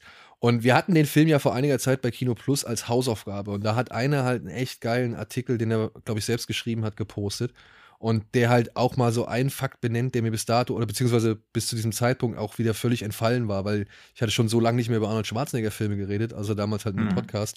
Aber das Ding bei Arnold Schwarzenegger ist ja, dass wir ja nie früher irgendwie Arnold Schwarzenegger als ja irgendeine Figur wahrgenommen haben, sondern wir haben ja immer nur Arnold Schwarzenegger wahrgenommen, der irgendwas ist. So. Also egal, was Arnold Schwarzenegger war, oder beziehungsweise egal, was Arnold Schwarzenegger gespielt hat, er hat halt nicht er wurde nicht zur Figur, sondern die Figur wurde zu Arnold Schwarzenegger. Hm. Ja, und das nennt man halt dieses Negieren der Illusion. Mhm. Und das finde ich halt so krass in dem Moment, wenn Arnold Schwarzenegger auf Arnold Schwarzenegger trifft, weil der Arnold Schwarzenegger, den wir dann als den vermeintlich echten Arnold Schwarzenegger zu sehen bekommen, hm. den lernen wir als völligen Idioten kennen, der seine Frau, der seine echte Frau mit im Film packt und sich dann als Depp dahin stellt, der seine Frau regelrecht, also regelmäßig irgendwie peinlich dastehen lässt und also wirklich mhm. wie so ein Dulli wirkt halt. Ja? ja. also wie so ein ignoranter Hollywood-Depp. So. Und das finde ich schon ziemlich krass. Das fand ich mhm. damals mhm. sehr verwirrend, wo ich mich gefragt habe, was ist, was macht denn Arnold da? Ist das, soll es, ist Arnold wirklich so? So, das kann doch nicht sein. So, also der wird sich doch nicht selbst irgendwie äh, so dastehen lassen. Und das war für mich so irritierend. Und jetzt muss ich sagen, das ist halt einfach krass, was sie da gemacht haben. Ja, mhm. also dass man halt zweimal die Person, die man eigentlich immer nur als dieses Symbol der Österreicher ja, äh, kennt, der, der, also der, der muskelbepackte Österreicher, dass der sich zweimal auseinandernimmt, dekonstruiert, mhm. in einem Film. So too much. Ja. ja, und dann gleichzeitig auch noch diese Ebene aufmacht, dass du halt plötzlich so einen verletzlichen Schwarzenegger siehst, ne? Weil ja die quasi die Figur Jack mhm. Slater mhm. dann ja erkennt, dass er eine Figur ist und realisiert dann erstmal, sein ganzes Leben ist eigentlich halt gar nicht real und ein Witz und wird dann voll depressiv. Das ist ja auch nochmal ein total krasser Wandel, ja auch nochmal, weil ja. ja dann quasi der Danny auch noch dann so voll enttäuscht ist, weil er dann irgendwie merkt, irgendwie, oh Gott, jetzt wird er hier zum Waschlappen und wo er dann mit seiner Mutter in der Küche sitzt irgendwie und die sich über so Alltagsthemen unterhalten und er halt voll angepisst ist, weil er nicht mehr einfach nur der stumpfe Actionheld ist, den er halt sonst so kennt. Ey. Also da macht, da macht er ja immer weiter Themen auf, so. Das ist total krass auf so einer Mikroebene. Die ja. Szene, die Szene habe ich mir auch gestern nochmal angeguckt. Weiß ich nicht, ich habe den irgendwie reingeskippt. Ich hatte den vor einiger Zeit nochmal, ja, also anlässlich der Hausaufgabe hatte ich den nochmal geguckt. Und ich habe dann den einfach gestern nochmal angemacht und dann war das da gerade bei der Szene, bei dieser Küchenszene. Und da ist ja auch so ein geiler Spruch, bei dem ich immer noch lachen muss. Wenn er dann sagt, hier können Sie mal die Musik lauter machen und, und sie macht die Musik lauter. Ja, ja. Und dann sagt er so, was ist das? Ah, Mozart. Und er guckt nur Danny an, das ist der Typ, den Tabakko umgelegt hat? Und das ist ja, so. Ja, Danny so, ja, so ähnlich. ist das der Typ, den Tabakko umgelegt hat? Super, ey. Oh, ja, ja. Und auch, und auch, wo du gerade sagst, ne, von wegen ähm, dann später, wo Schwarzenegger wirklich als Schwarzenegger kommt, dann sowieso auf dem roten Teppich, ne, wer da alles rumsteht und so. Ne? Ja, Van Damme. Äh, Van Damme und so, genau. Aber das Beste ist dann, weil eben auch die Frau erwähnt ist von Schwarzenegger, wo die dann auch so meint, ne, so, ey, bitte auf der Presse wieder von deinen Restaurants ja, zu erzählen, ja. deinem Fitnessstudio, weil das ist voll peinlich. Und dann kommt halt das erste Interview, ach ja, checken Sie bitte meine, meine Fitnessstudios, meine Restaurants aus. und das ist ja, das ist ja auch so Doppel, Doppelmeter geil, weil die, ja. die hatte er ja wirklich. Also macht er quasi Werbung in dem Film, wo vorher noch referenziert ist, dass er keine Werbung drüber machen soll. Mhm. Und die Werbung ist ja real, weil die, diese Läden gab es ja wirklich. Ja. Also ist halt, das ist auch jetzt so doppelter Boden. Das ist halt super smart eigentlich. Ja, ja, also deswegen sage ich ja, dass diese Inspiration, dass es irgendwie von Simpsons alles inspiriert wurde, das passt ja, aber du musst ja auch das über Jahre erst lernen, mit solchen doppelt ineinander verschachtelten Insider-Gags und so umzugehen. Also John McTiernan wollte ja eigentlich auch, dass Sam Neill bei diesen Teergruben auftaucht in Anspielung auf seine Rolle in Jurassic Park, was natürlich auch super lustig gewesen wäre, aber andererseits das Action Hero auch wieder, weil Jurassic Park so ein krasser Übererfolg war, so an den Kinokassen baden gegangen, was für eine Metaebene sie da wieder aufgebaut gemacht hat, dass ja. der Typ aus dem Film, den alle geguckt haben, deswegen Last Action Hero nicht geguckt haben, dann in dem Film wieder irgendwie auftaucht. Und Tierman hat ja auch in einem Interview gesagt, er ist halt nach Hause gegangen, wollte eineinhalb Jahre lang nicht mehr mit Leuten reden, hat auf seiner Farm Heu gemacht. Also, das scheint alle schon, glaube ich, richtig getroffen haben. Zweiter Teil war ja schon in Planung. Schwarzenegger hat gesagt, es hat ihn persönlich getroffen. Also mit dem kompletten Floppen des Films hat eigentlich keiner gerechnet.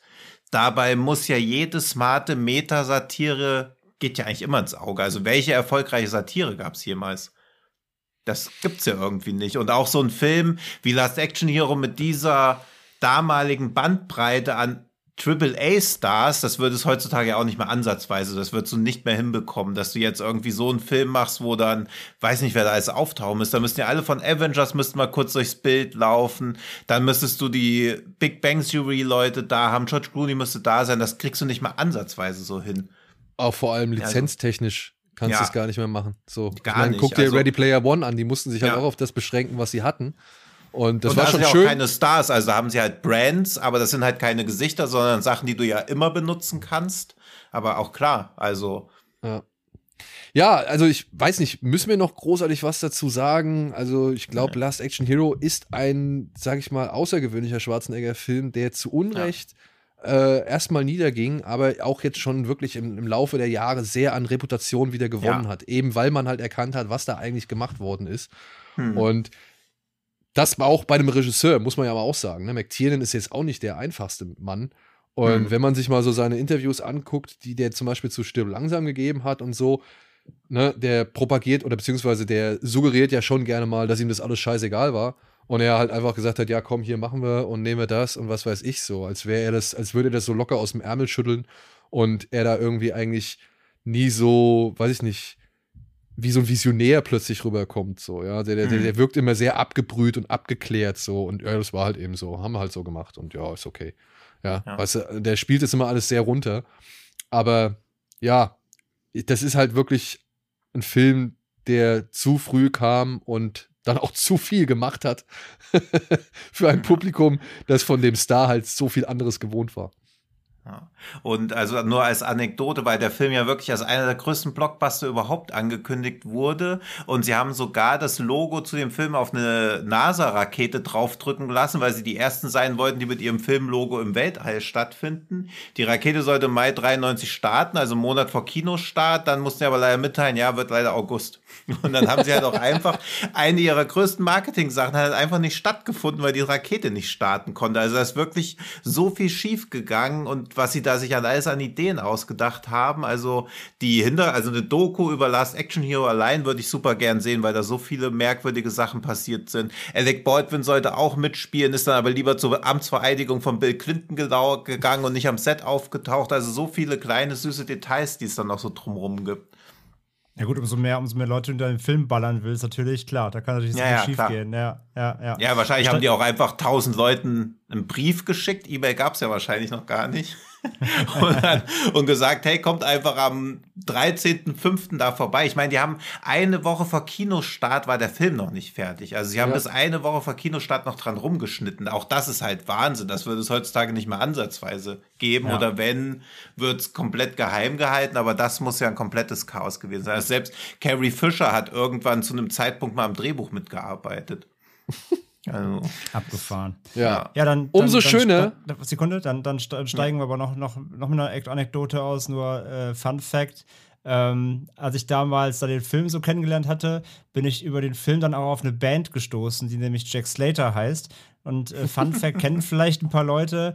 Äh, das, der, der, Sänger von der Band und auch der Gründer ähm, ist, äh, der heißt äh, Horn.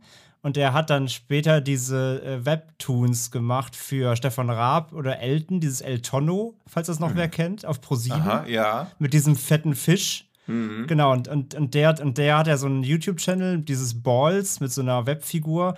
Und der musste ja seine ganze Karriere beenden, weil in einem Webtoon ähm, äh, ein Song von Sony, die hier dieses Ich will doch nur spielen von Annette Lusier benutzt hat. Und da hat ihn mhm. Sony irgendwie auf eine hohe fünfstellige Summe verklagt und sein Leben ruiniert. Dann oh, musste er die, hat er die Band auf, musste er die Band aufgeben und alles aufgeben. Das nur ein Fun Fact. Der Typ kam, kam, kam aus Bonn, hat äh, halt in meiner Nähe gewohnt und kann, ich kenne ihn auch, der, der ist auch heute noch so aktiv im Internet ein bisschen hier und da. Und der hat damals diese Band gegründet, weil er den Film so liebt. Fun Fact. Also wer, wer, wer harten Death Metal mag, also Leute wie Tino, ähm, ja. check, mal, check mal Jack Slater auf Spotify, die gibt's da noch, die Sachen. Und wie heißt die andere Death Metal oder Metal Band, die nur Arnold Schwarzenegger bezogen singt? Oder die singen auch fast, glaube ich, nur über Arnold Schwarzenegger Filme? Äh, nee, das sagt mir jetzt nichts. Ah, oh, Mist. Die hat mir, wer hat mir die mal gezeigt? Auf jeden Fall, da ging es halt. Ach so, ähm, da, da, also die hat. Austrian, Austrian Death Machine. Genau, Austrian Death Machine. Hm. Ja. Geil, ja. Die haben auch die ganzen Cover von denen, sind alle nur so auf Schwarzenegger bezogen. Und so. Ja, dieses ja. Give the people air. ja. Ja, ja, fand ich auch gut. So, ja, eine schöne Gelegenheit, sich diesen Film endlich mal zu Gemüte zu führen oder eben halt mal wieder zu Gemüte zu führen, wenn man denn keinen Bock auf die etwas bescheidenere Qualität von Netflix hat. So, kommen wir direkt weiter zu einer weiteren Scheibe die ja für den eingefleischten Anime-Fans unter euch jetzt nicht wahrscheinlich groß anpreisen müssen, aber vielleicht gibt es den einen oder anderen, der noch nichts von diesem Film gehört hat und den wir tatsächlich auch schon mal bei Kino Plus als Hausaufgabe auf, äh, hatten. Das war die allererste Hausaufgabe, wenn ich mich richtig erinnere. Dieser Film heißt 5 Centimeters per Second, ist von Makoto Shinkai, der unter anderem Weathering with You gemacht hat oder Your Name und erscheint jetzt gerade auf DVD und Blu-ray. Und ich lese einfach mal die Inhaltsangabe vor, denn die selbst zu fabulieren, das ist ein bisschen umständlich, glaube ich. Deswegen, drei Momente in Takakis Leben. Seine Beziehung zu Akari und ihre erzwungene Trennung, seine Freundschaft mit kan Kanae, die heimlich in ihn verliebt ist, und die Herausforderungen und Enttäuschungen des Erwachsenseins. Ein Film, der nicht wirklich lang ist. Der geht gerade mal so 62 Minuten und mhm. besteht, mhm. wie gesagt, aus diesen drei Momenten in Takakis Leben und war der erste Film von Makoto Shinkai, der ja nicht im fantastischen oder übernatürlichen oder Science-Fiction-Umfeld angesiedelt war, sondern der hat einfach im normalen Leben spielt. Und Tino war sehr erpicht darauf, diesen Film hier vorzustellen. Deswegen darf Tino gern das Eröffnungsplädoyer halten. Ja, super. Schaut den unbedingt an. Glaubt nicht, was die anderen noch sagen. Wir hören uns nächste Woche. ich Nein, sag ich gar nichts Negatives über den Film. Nein, ich, ich, ich habe ja, so. hab ja deine hohe Box-Wertung ja. sogar schon gesehen, deswegen bin ich jetzt sehr gespannt, weil, also ich kann schon mal sagen, so ganz so super fand ich ihn nicht, aber ich fand ihn gut, aber ich bin mal gespannt, was jetzt deine, vor allem deine Pluspunkte sind also meine Pluspunkte sind, dass er mir sehr ans Herz geht, eben weil er so dieses typische Slice of Life Ding macht und relativ kleine und spektakuläre Szenen zeigt und insbesondere in dieser Zugfahrt, die immer wieder durch verschiedene Sachen verlängert wird, das bricht mir schon fast das Herz, so dieses, sie wissen nicht, ob sie sich jemals sehen, sie können da nicht Bescheid sagen, sie haben sich monatelange Briefe geschrieben, um irgendwie dann doch zueinander zu finden, nachdem sie schon dachten, dass sie irgendwie auseinandergetrieben sind, weil der Film ja auch auch das nicht ganz chronologisch erzählt, dass sie wegziehen musste und sie quasi diese leicht aufkeimende ja, wie nennt man das? Nicht mal, naja, schon so eine Teenie-Liebe, aber die auch noch so ganz unschuldig einfach da in einem Kuss besteht. Also es ist halt alles so angenehm unschuldig, angenehm aufrichtig und ich mag das sehr, sehr gern, wenn Filme Gefühle von Kindern beziehungsweise Jugendlichen komplett ernst nehmen und nicht sagen, ja, wartet mal ab, wenn ihr erwachsen werdet, die erste Liebe ist nicht die große Liebe, sondern so komplett ernst nehmen und auch auf, mit so einer Detailverliebtheit zeigen. Und ich mag auch diese Briefe, wie die geschrieben sind und wie ernsthaft diese beiden Kinder beziehungsweise heranwachsenden Jugendlichen an dieses Thema herangehen. Dann noch, wie unglaublich gut er gezeichnet ist. Also das ist einfach der Wahnsinn, wie viele tolle Bilder da einfach zu sehen sind. Als sie dann vor diesem Kirschbaum stehen im Schnee, finde ich wahnsinnig gut. Plus mhm. diese Musik und dann noch, wie es in diesen Episoden dann noch weiter erzählt wird. Also die zweite Episode ist ja so ein Sprung ein paar Jahre nach vorne. Dritte Episode macht dann wieder so einen Sprung nach vorne und irgendwann geht halt immer mehr diese, diese Sliding Doors Konzeptsache dann irgendwie auf. Also was wäre gewesen, wenn, wenn man sich zu dem und dem Zeitpunkt anders verhalten hätte. Und bei mir ist halt immer ein sehr großer Trigger, wenn Filme so Nostalgie beziehungsweise Melancholie triggern, weil sie ja auch ganz oft dieses haben, was wäre denn gewesen, wenn wir uns da und da so verhalten hätten. Oder auch wenn sie am Anfang diese Briefe, die sie geschrieben haben, sich aber gegenseitig nicht geben, wenn sie diese Briefe noch übergeben hätten wenn der eine dann doch mal angerufen hätte, wenn er diese SMS, die er nur schreibt, aber nie absendet, dann wirklich abgeschickt hätte. Also diese, diese Reue, die sie da empfinden, wo es ja auch bei Magnolia diesen Monolog gibt, wo dann auch dieser Patriarch dann auch irgendwie erzählt, dass diese verdammte Reue das Schlimmste ist, dass gar nicht der Krebs das Schlimmste ist, was sie vernichtet, sondern diese Reue über die ganzen Dinge, die er im Leben nicht getan hat, das bringt irgendwie 5 Zentimeters per Second ja auf eine sehr liebenswert und sehr, natürlich auch sehr kitschige, aber auch sehr poetische Art auf den Punkten. Das mag ich immer, wenn Filme so komplett aufrichtig zu Kitsch und Poetik stehen. Ja, aber ich finde das, mhm. also kitschig, muss ich sagen, finde ich an dem Film eigentlich nur das Ende. Das, das Ende, ja. Das ist ja. das Musikvideo, was halt einfach kein Ende findet. So sieben Minuten lang oder so geht dieser Song. Das fand ich auch, ja. Und da hätte man sagen können, ey Shinkai, komm, mach die Hälfte draus und ich habe die Message auch mitgekriegt, so, ne? Das, das fand ich, da ergeht er sich so ein bisschen. Allerdings muss man bei diesem Musikvideo halt dann auch zugestehen, wie viel kurze Einzelaufnahmen die dafür gemacht haben. Und hm. wie aufwendig diese Einzelaufnahmen dann nochmal aussehen, so, ja. Also ich gebe Tino mit allem recht, grafisch ist dieser Film einfach wunderschön.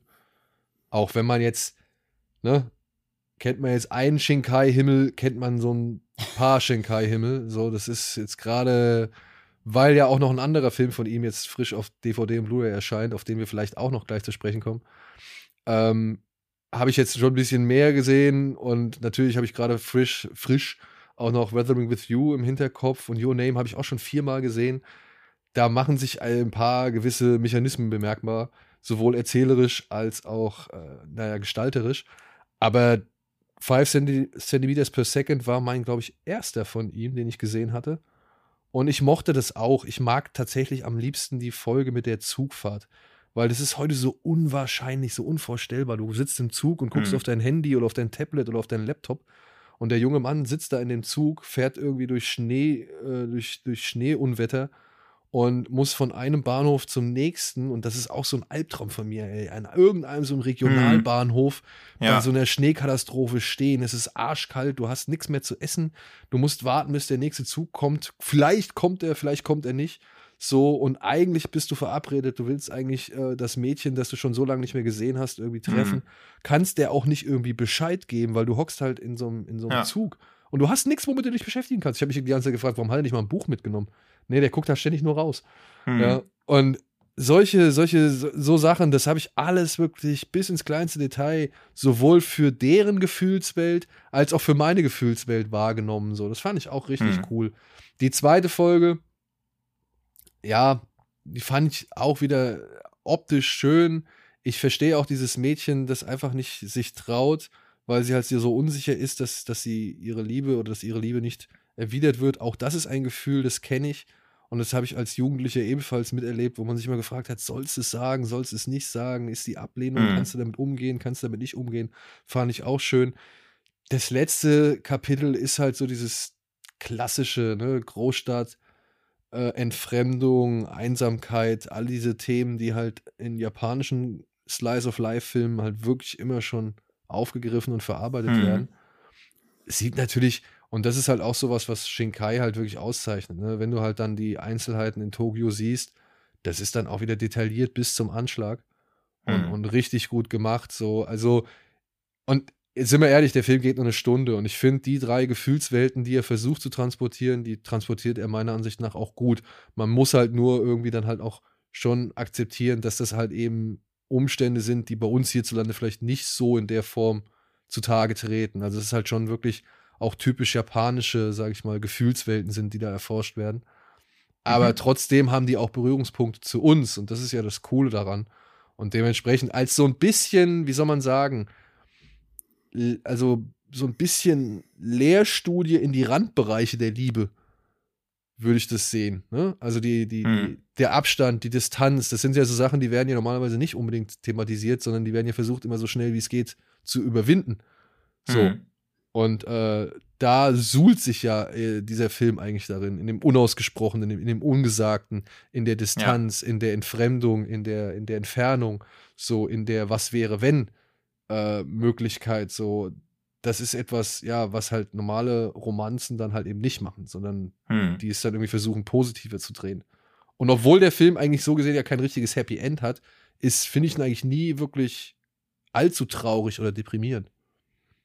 Nee, ich bin ja, auch eher immer zu. dritten halt, Ja. ne, ein bisschen. Aber ich bin auch immer eher zu Tränen gerührt, weil halt alles wirklich so, so schön ist und so aufrichtig. Also das hat man ja ganz selten. Also natürlich trauen sie sich nie, dann wirklich den nächsten Schritt zu machen. Aber immer dann, wenn sie Kontakt haben, ist es ja irgendwie sehr aufrichtig. Bloß in der zweiten Sequenz dieses, na, mehr oder weniger ihr Missverständnis, dass sie ja wahrscheinlich annimmt, er will irgendwie Astronaut werden. Dabei ist sein Blick ja einfach in die Ferne geschweift, weil er halt nach diesem Mädchen einfach immer noch sich verzehrt. Das ist halt irgendwie so. Gleichzeitig ist sie ja aber die Haupt, der Hauptcharakter der zweiten Handlung.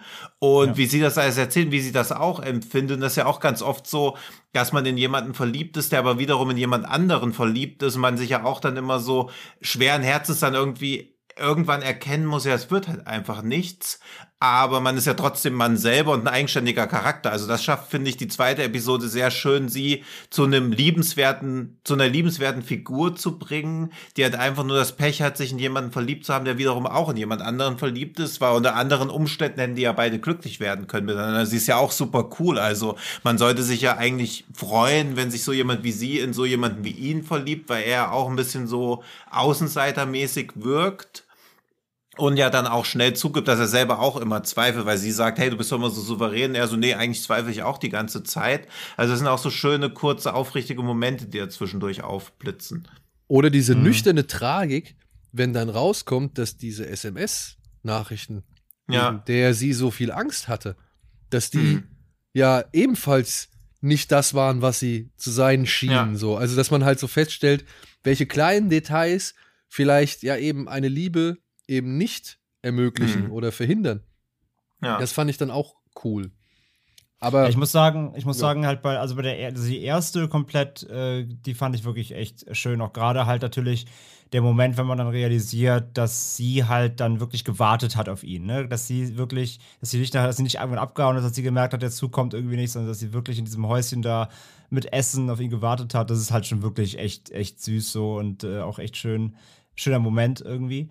Ähm, bei der zweiten Episode, das ist halt immer dieses Ding so. Also insgesamt muss ich sagen, ich glaube, was mich am meisten gestört hat in der Motivation eben von, von Takaki ist, ich habe mir halt trotzdem gedacht, so, wenn du so krass Sehnsucht nach dieser Person hast, hm. dann setz dich halt in den Scheißzug und guck, dass du dahin fährst. So.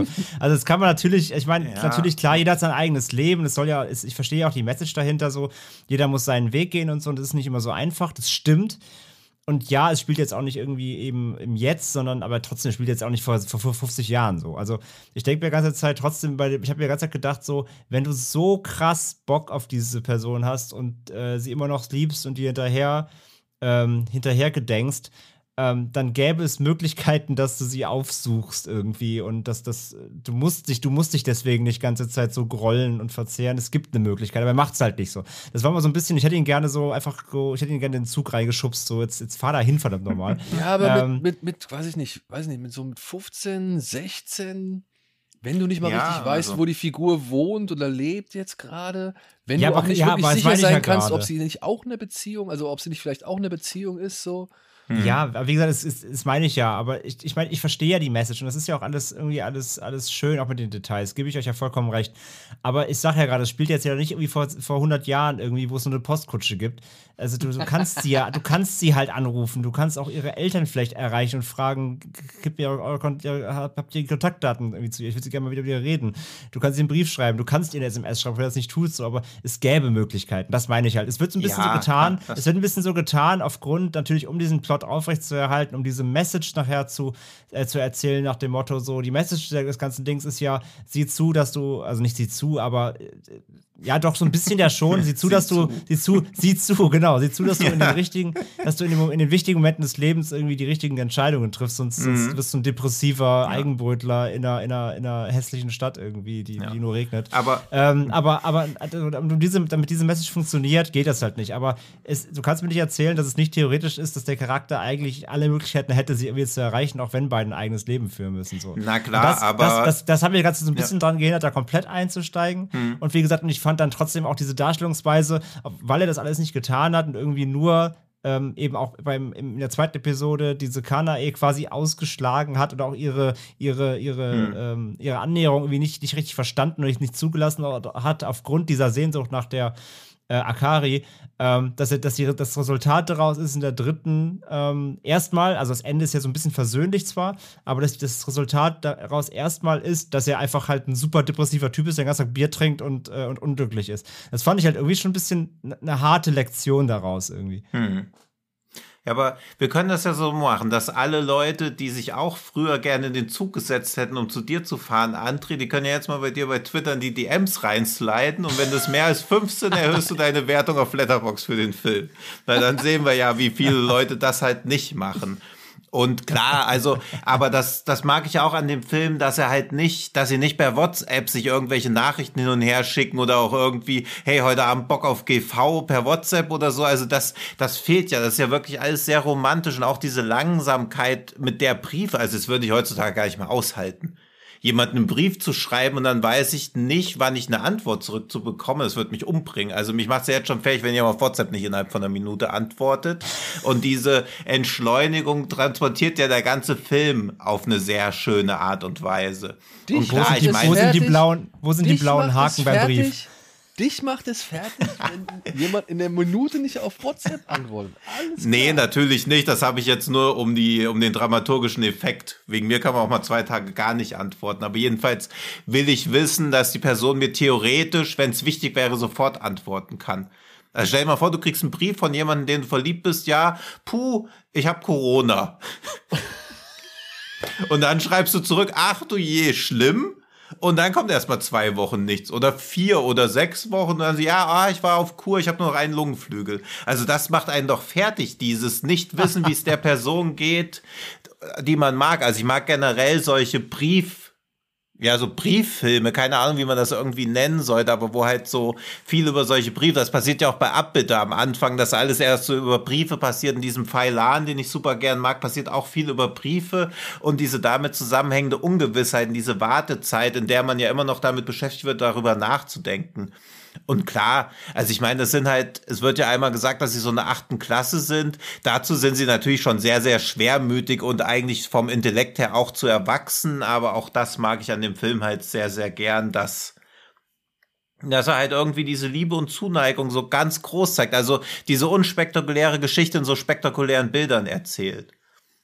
Hey, alles cool. Wie gesagt, also ich finde es auch ein Tick zu melodramatisch, aber als Momentaufnahme, als Situationsbeschreibung, als, hm. weiß ich nicht, Aggregatzustand irgendwie der Liebe mal irgendwie ja. betrachtet, finde ich das alles cool. Also wirklich. Ja, eben, es ist halt mehr ein Atmosphärenfilm. Also da kommt auch, glaube ich, wieder meine Vorliebe für Malik oder so raus. Das ist da ja auch irgendwie, also es geht ja mehr um das Spüren und irgendwie mitfühlen, als das, was wirklich erzählt wird. Und wenn das halt nicht funktioniert, dann ist es halt klar, dass da auch 63 Minuten schon zu einem Schlauch werden können. Ja, aber ja. Gute, gute Überleitung eigentlich, dass da auch was erzählt wird. Denn äh, ich würde dann tatsächlich doch noch mal den anderen Film aufgreifen, der jetzt die Tage mhm. ebenfalls auf DVD und Blu-ray erscheint. Er heißt Die Reise nach Agartha oder Children Who Chase Lost Voices. Ist ebenfalls von Makoto Shinkai, stammt aus dem Jahr 2011 und ja, auch hier fasse ich mal schnell die Handlung zusammen, denn ich könnte sie, glaube ich, nicht so gut zusammenfassen nach äh, Ansicht dieses hm. Films.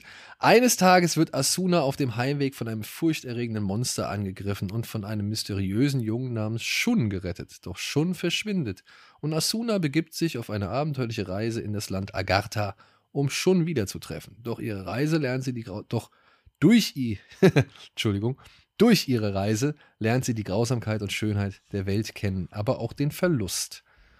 Und das halte ich jetzt schon eigentlich nicht für ganz korrekt. Das ist eine offizielle Inhaltsangabe, mhm. die wir hier haben. Und das ist nicht so. Ja, man könnte jetzt sagen, ja, das im Kern wird es schon irgendwo seine Richtigkeit haben, aber es gestaltet sich dann doch deutlich anders und eben meiner Ansicht nach auch deutlich verwirrender. Hm. Ja, denn zum einen hat sie den Verlust schon kennengelernt, schon vorher, denn wir erfahren, Vater. Wir erfahren ja. direkt, also relativ zu Beginn des Films, dass ihr Vater verstorben ist und sie nur noch mit ihrer Mutter allein lebt. Ihre Mutter ist Krankenschwester, weshalb sie eigentlich komplett alleine den Haushalt schmeißt. Und mhm. sie reist nicht aufgrund der Tatsache, äh, um Schund zu treffen nach Agatha, sondern sie wird eigentlich so gesehen von einem, ja, vermeintlichen Aushilfslehrer von ihr mit in die Sache reingezogen. Der möchte nämlich nach Agatha, einer Welt innerhalb unserer Welt, also unter unserer Welt, reisen, um dort, ja was, das Tor zwischen Leben und Tod zu finden. Ja, er will seine verstorbene Frau von den Toten auferstehen zu lassen, um nicht mehr weiter allein zu sein. Genau. Und der ist eigentlich der Antrieb, weshalb, oder der, der Grund, weshalb dann Asuna eben dann in Agartha landet. Ja. Und ja, hier muss man ganz klar sagen, Makoto Shinkai goes Miyazaki war mein mhm. kompletter Eindruck. Und da muss ich dann sagen, muss er meiner Ansicht nach nicht machen. Ja, also es ist für mich so von den Filmen, die ich bisher kenne, der, der, der mir am wenigsten gefallen hat.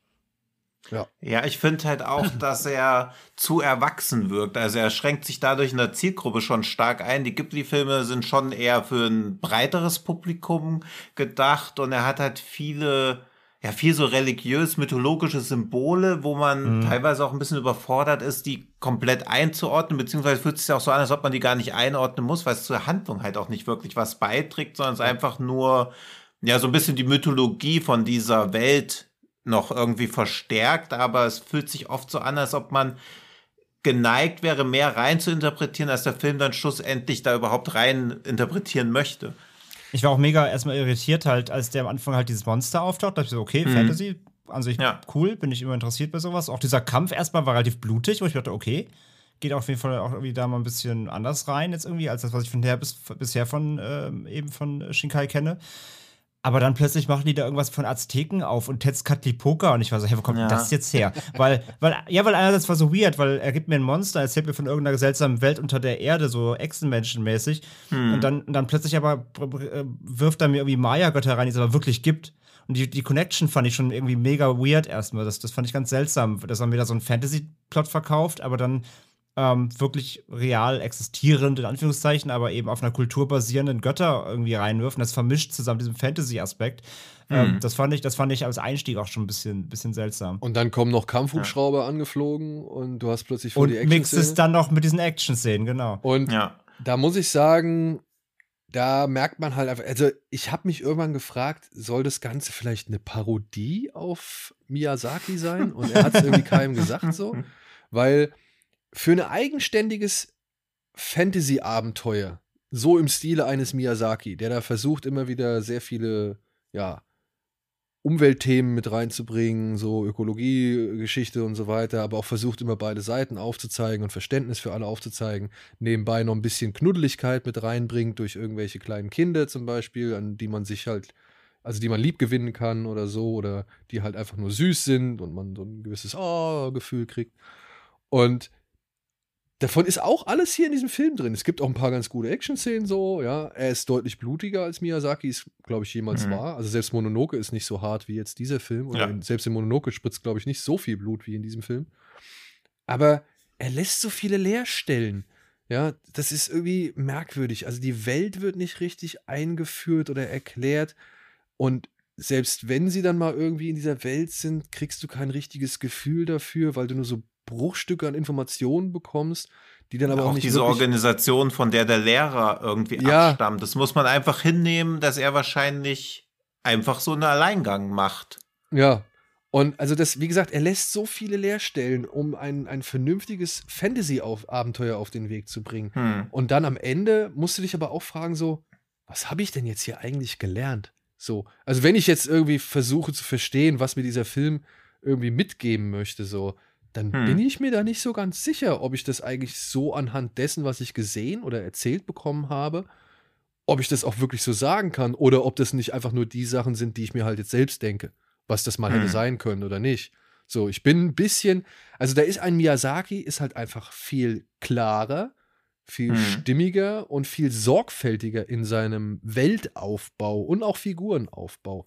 Also Ja. Asuna, tut mir leid, das ist eine Figur, da weiß ich bis zum Schluss nicht so ganz, ob das jetzt eigentlich auch die Hauptfigur war. So, ja. Also, Mhm. das ist jetzt übertrieben, das ist jetzt ein bisschen überspitzt, ja. Natürlich ist sie die Ja, Hauptfigur, aber- aber sie, sie lässt schon diverse Merkmale einer Person, die mir ans Herz wachsen soll, vermissen. So. Hm. Das sieht natürlich auch wieder alles schön aus, ne? Also da sind ein paar schöne Ja. visuelle Ideen, da sind ein paar schöne. Ja, auch ein leicht anderer Stil als seine sonst. Also Genau. die Figuren, also die Hintergründe sind wieder da. Also übrigens auch mein, mein Lieblings-Review auf Letterboxd, so 5 cm per second, ist einfach jemand, der mir geschrieben hat, 5 Wallpapers per second. Das fand ich auch ganz gut zusammenfassend für Shinkai-Filme. Das sind Ja, auch wieder die ganzen Hintergründe. so. es, gibt, es gibt auch wieder diese Lens-Flare-Shots hier bei Agatha. Hm. Ähm, aber die Figuren sehen hier anders aus. Ein leicht anderer Stil. Mochte ich auch gerne, weil muss man auch wieder sagen, der hat dann eher diesen leichten Ghibli-Touch so ein bisschen drin, wie die von den Gesichtszügen her und Ja, so ja. weiter arbeiten. Das kleine Ähm, Mädchen, was später mal irgendwann auftaucht. Das Ja, ist komplett, total. komplett Ghibli. Ja. Ja, das sieht alles toll aus, das auf jeden Fall. Ähm, aber ansonsten bin ich da schon, bin ich da schon bei euch. So, das äh, hat irgendwie. Du denkst hätte- es kommt gleich noch mal so ein, irgendwie ein Big Reveal, der das Ganze dir noch mal näher bringt, aber der, der kommt irgendwie gar nicht so richtig. Hm. Ja. Aber auch als, sag ich mal, Facette von Shinkai, wenn es denn eine ist, ähm, dann, was hat er noch gemacht? Dieser The Place Promised in Our Early Days, ne? Mhm. Ja. Den, den habe ich noch, den habe ich mal vor Jahren gesehen, an den habe ich auch kaum noch Erinnerungen. Den werde ich Hm. mir jetzt noch mal anschauen, um noch mal zu gucken, ähm, ob was er noch so in der andere, also in andere Richtung halt gemacht hat. Mhm. Aber ich muss sagen, für mich sind seine Filme, also sind bisher die Filme, die halt so echt schon etwas mehr in der Realität verankert sind und sich ein bisschen mehr auch äh, in der Grafik der, dem Realismus annähern, ähm, Hm. sind für mich die stärkeren. Also Ja. auch, auch äh, hier, wie heißt der Garden of Words? ja, zum Beispiel? Garten Ja, Wörter. Der ist ja Mhm. auf Netflix. Ja, Ja. auch Ja. ein echt ein melancholischer, ruhiger, kleiner Film, in dem es um nicht viel geht, aber der mir dann doch ein bisschen mehr gibt als dieser Film, der so viel irgendwie da reinschmeißt und so viel Mhm. aufmacht und das Ganze dann, also Agatha auch doch wirklich mit der kompletten Weltgeschichte einmal irgendwie in Einklang versucht zu bringen, Mhm. ähm, lässt mich die Reise nach Agatha erstaunlich, weiß ich nicht, erstaunlich äh, unbeeindruckt oder erstaunlich leer zurück. Leer ist halt auch Ja, weil es falsch, halt auch so konfus ist. Also man weiß auch so, es ist nicht mal, dass man irgendwie gezwungen wird, als Zuschauer Sachen unterschiedlich einzuordnen, sondern man bekommt halt gar keine Anhaltspunkte, wie man irgendwas zu nehmen hat. Bloß diese, dass irgendwie Götter diese ja, Fähigkeit oder was auch immer dann so ausnutzen, um irgendwie sich selbst an der Macht zu halten, das ist halt von der Aussage auch irgendwie fragwürdig. Also, ja. das ist halt so, also im Prinzip, diese Welt ist ja nicht anders, sondern es ist eher eher fragwürdig und ich verstehe auch immer nicht so genau wie sie. Also was du auch sagst, also die Hauptfigur wird mir auch nicht ganz klar, eben weil sie ihrem Alter voraus zu sein scheint, aber gleichzeitig dann halt eben doch nicht. Also das ist eh so ein großes Problem, was ich mit dem Film habe, weil von der Gewaltdarstellung wirkt er ja wie für ein älteres Publikum. Ja, gleichzeitig wird aber die Hauptfigur schon eher kindgerecht erzählt, beziehungsweise ja, ja. verhält sich eher wie so ein Charakter, den man in einem Ghibli-Film dann eher erwarten B würde, während alles andere drumherum.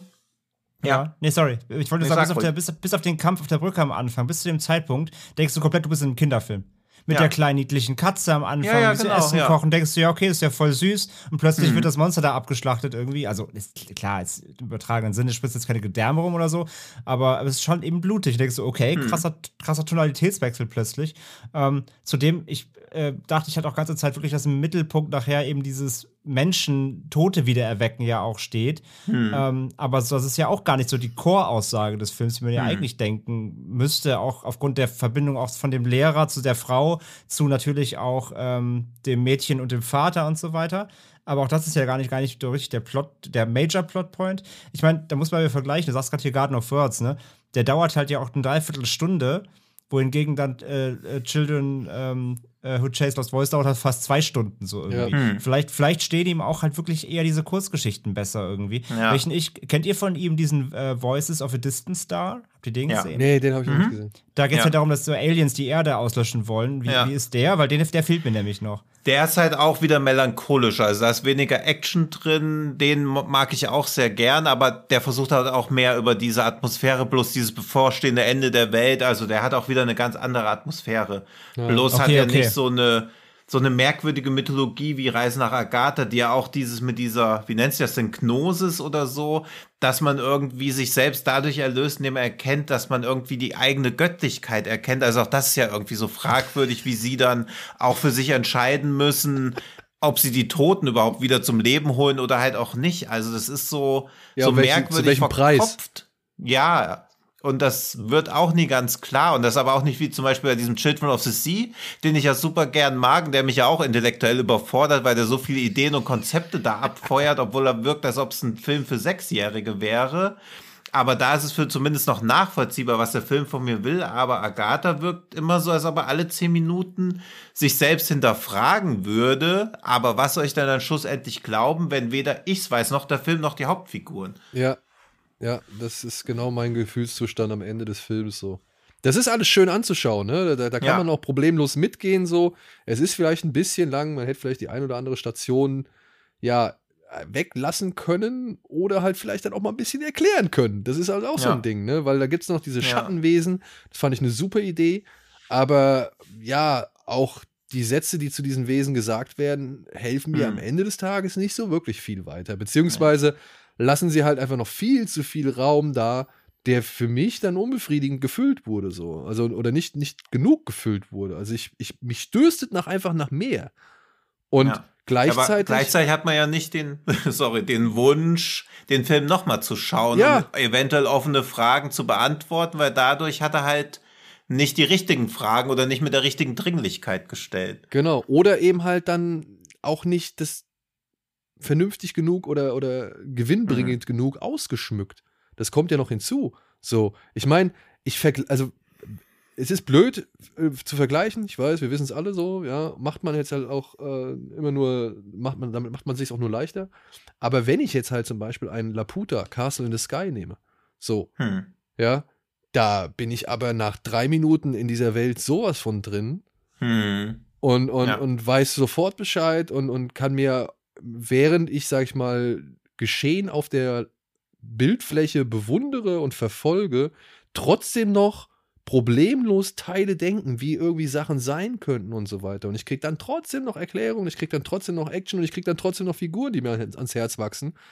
Hm. Und das schafft es eben Agatha meiner Ansicht nach leider nicht. Eben weil so viel an so vielen Ecken und Enden eben Sachen nicht ausgefeilt werden und nicht auserzählt werden und nicht nochmal irgendwie Mhm. aufgegriffen werden. So. Ähm, Ja. Schade. Schade. Aber trotzdem ist das kein schlechter Film. Das möchte ich jetzt auch nochmal festhalten. Nee, ja. die Nee, nee, Beschäftigung nein. damit lohnt sich schon. Er sieht Ja. super aus. Aber auch da, ich meine, wenn die Messlatte halt so hoch ist durch Your Name, 5 cm per second, Weathering with You, dann sind, ist die Anspruchshaltung ja auch ganz anders. Eben, Garden of Words. Und ja, ich bin Ja. jetzt mal gespannt. Ich werde mir die beiden anderen auch nochmal reinschauen. Mhm. Und dann können wir ja gerne, um mal hier einen kleinen Abschluss zu finden, dann können wir ja gerne mal demnächst nochmal ein kleines Shinkai-Spezial machen. Ja. Ich denke, der eine oder andere gerne. Zuhörerin oder die eine oder andere Zuhörerin, ähm, habe ich das jetzt wiederholt? Egal. Ihr wisst, ihr Jungs und Mädchen da draußen. Wenn ihr Bock habt, äh, lasst uns das gerne wissen. Aber wir haben auf jeden Fall Bock, also wird es dann über kurz oder lang auch mal bestimmt Mhm. kommen. Ja. So, Ja. Denn was ihr wollt oder nicht, fragen wir zwar ab, aber wie Schröckert ja schon gesagt hat, wir machen trotzdem das, was wir wollen. aber es ist ja schön zu wissen, wenn man da damit draußen, also es, es macht ja gleich noch viel mehr Spaß, wenn man weiß, ey, da draußen gibt es dann auch noch ein paar Leute, die freuen Ja, sich klar. jetzt erst recht drauf. Ja. So, ja. Ja, und ich glaube, in Kai, äh, Shinkai Hardliner gibt es da draußen schon jede Menge. Glaube ich auch. Und er ist ja auch jetzt einfach in einer deutlich größeren Wahrnehmung inzwischen Mhm. oder nach Ja. Your Name. Und dementsprechend, glaube ich, trifft man damit auch Leute, die sich bisher noch nicht so sehr mit ihm auseinandergesetzt hat. Ja, und ich glaube, dass generell, also viele, wenn so asiatische Regisseure dann auf einmal so einen Breakthrough-Hit haben, auch wie Parasite oder so, und dann sieht man, krass, die Leute haben davor fünf, sechs andere Filme. Also dieses Entdecken ist ja so mega Ja. geil irgendwie. Und dann das, das Abgleichen, was damals Ja. schon irgendwie existiert hat und was man jetzt Mhm. halt irgendwie wiederfindet und weswegen man Ja. halt irgendwie das so geil fand. Ja. Das finde ich auch cool. Und ich fänd's halt super, also ich habe halt leider, also ein Gänsefüßchen Shinkai schon davor gekannt, also Five Centimeters per Second wäre halt sein erster Film von ihm, aber wenn ich jetzt irgendwie mit Your Name eingestiegen wäre, dann hätte ich ja wahrscheinlich als nächstes Resident with You und wenn ich dann noch sowas wie Five Centimeters per Second entdeckt hätte, das wäre ja Wahnsinn, also wie gut es einfach wäre. Genau wie Leute, die halt zum Beispiel mit Oldboy irgendwie einsteigen und dann noch Handmaiden entdecken können, Sympathy for Lady Vengeance, also was da dann noch alles auf dich wartet auf einmal, was da für eine ganze Welt sich wieder auftut. Habe ich oder habe ich Your Name als ersten von ihm gesehen? Ich würde Mein, sagen, mein, ja. Ich erst, weiß nur mein noch, erster war auch Your Name tatsächlich, ja. ja, ich weiß nur, dass ich Schröckert noch nie so wütend und böse gesehen habe, wie da ist unsere Weathering with You, als wir feststellen mussten, dass er keine Untertitel hat und dann aber an der Kinokasse. Komm, das war auch scheiße. Ja, war es auch, ich weiß, aber ich hatte das, also ich war auch ganz froh, dass du da so erbost warst, weil dann war ich irgendwie nicht mehr selber mit meiner eigenen Frustration gefangen. aber das So, war echt schlimm, da waren wir in Sieges Ja. und hatten uns Ticket für den Film besorgt und waren halt so mega gehypt drauf und dann fängt er an und es wird halt relativ, oder am Anfang nicht gesprochen und auf einmal geht das Sprechen los auf Japanisch mit spanischen Untertiteln und wir denken so, fuck. Ja, Wo ist die Sprache, die wir verstehen? ja. Und dann mussten wir uns sagen Wo ist lassen, Italienisch, wo ist Französisch, wo ist Rumänisch, wo ist Portugiesisch, alles. Aber Ja, aber kein. ja, Dann habt ihr schnell, habt ihr schnell eure Duolingo-App rausgeholt und habt Ja. die, die Simultanübersetzung angemacht. oh ey, ich war wirklich, ich Ja. war so frustriert. Ich hatte mich so gefreut, den da zu gucken. ja, ja, ich Ja, auch. das, ja. das, ist aber auch, das war auch echt bitter beim internationalen Filmfestival, dann wirklich nur die. Ja, ist die halt irgendwo kein Platz mehr auf der Leinwand. Also dieses Film nicht in Englisch und dann musst du noch Untertitel unterbringen. Und ich glaube, sie hatten so, ich habe es leider vergessen, aber so halbwegs, dass sie den Film auch erst kurz vorher bekommen haben und gar keine Untertitel überhaupt existieren würden. Na, okay. Also das war schon halbwegs erklärbar, aber nach White Goose Lake zwei Tage vorher genau das der auch, der auch so eine ewig lange Stumm-Szene hat am Anfang und wo wir dann auch noch die Leute vom Kino gefragt haben, die gemeint haben, ja, Untertitel kommen vielleicht noch, wo ich mir aus heutiger Sicht jetzt auch denke, wie wir das überhaupt glauben konnten, wie sollen die denn noch kommen? Also ob die dann auf einmal in den Film reingehämmert werden oder so. Naja, irgendeiner zieht halt eben die Datei auf den, auf Ja. den, auf den VCL-Player und dann ist sie drin. ja, Dann sind sie drin. ja. Ah, wie, so- wie, man heute, wie man heute Kino macht. Ne? Wie man heute Festivals veranstaltet halt. ja. Ja, das war auch frustrierend. Aber dann nochmal Weathering with Ja. You, das war richtig frustrierend. Vor allem ohne Ansage. Das war Ja, echt und danach hatten wir halt permanent die Panik, dass wir wieder in irgendwas drin sitzen, wo man es dann gar nicht mehr wusste. Aber Auf die der anderen Seite- einzigen, von daher. Auf der anderen Seite muss Mhm. man sagen, wir haben ja auch Children of the Sea gesehen äh, Ja. in Sieges. Und da hatten unsere Untertitel waren, glaube ich, rechts oben. Wenn ich das noch Ja, genau. Sag nicht mal, wo die waren. Rechts oben nämlich. Da war an jeder Ecke was los. Das muss man sich mal vorstellen. Ist auch geil, wenn du den Film gar nicht mehr siehst, weil einfach so in 16 Sprachen Untertitel in jeder Ja. Ecke laufen. glaube ich, vier Ja. Sprachen in diesem Film, unter diesem Film geschrieben. Und wir mussten Ja. immer rechts oben in die Ecke gucken, was halt voll scheiße ist. Ja. Und Ja, Tino rennt dreimal auf die Toilette. Dreimal. Und ich habe ihn trotzdem immer noch nicht begriffen. Ja, Tino rennt dreimal auf die Toilette, das ist halb so viel wie vor jeder unserer Podcast-Aufnahmen. Das stimmt. Ja, ich habe halt so eine Konfirmandenblase. Deswegen weiß man immer, bei mir weiß man, ein Film ist gut, wenn ich nicht auf Toilette gehe. Ich war bei Malmkrog nicht auf Toilette mit seinen 207 Minuten. Aber bei Wonder Woman war ich nach 10 Minuten schon auf Toilette. Aber da musste ich kotzen. Ja, bei Filmen, die länger als dreiviertel Stunde gehen, ziehst du vor, provisorisch schon mal eine Pampers an. Ich habe immer eine Windel an, ja. Gut, so. Wären wir beim niveauvollen Teil der Sendung angelangt. Ja, Äh, gibt es nee. Neues? Es ist nicht mehr, ich glaube, also ich glaube nicht, dass es an der Popularität von unserem Podcast liegt, weil populär Ich ist er ja glaube noch nicht ich, wirklich. ich glaub schon, die Leute haben es gecheckt, Ja. die machen das du? nicht mehr. Alle? Die haben ganze Angst- Welt? Die haben, die haben. Angst, hier zu landen. Nee, nicht die ganze Welt, nur Facebook. ich sag ja, wir, wir müssen uns eine neue Kategorie ausdenken. ja.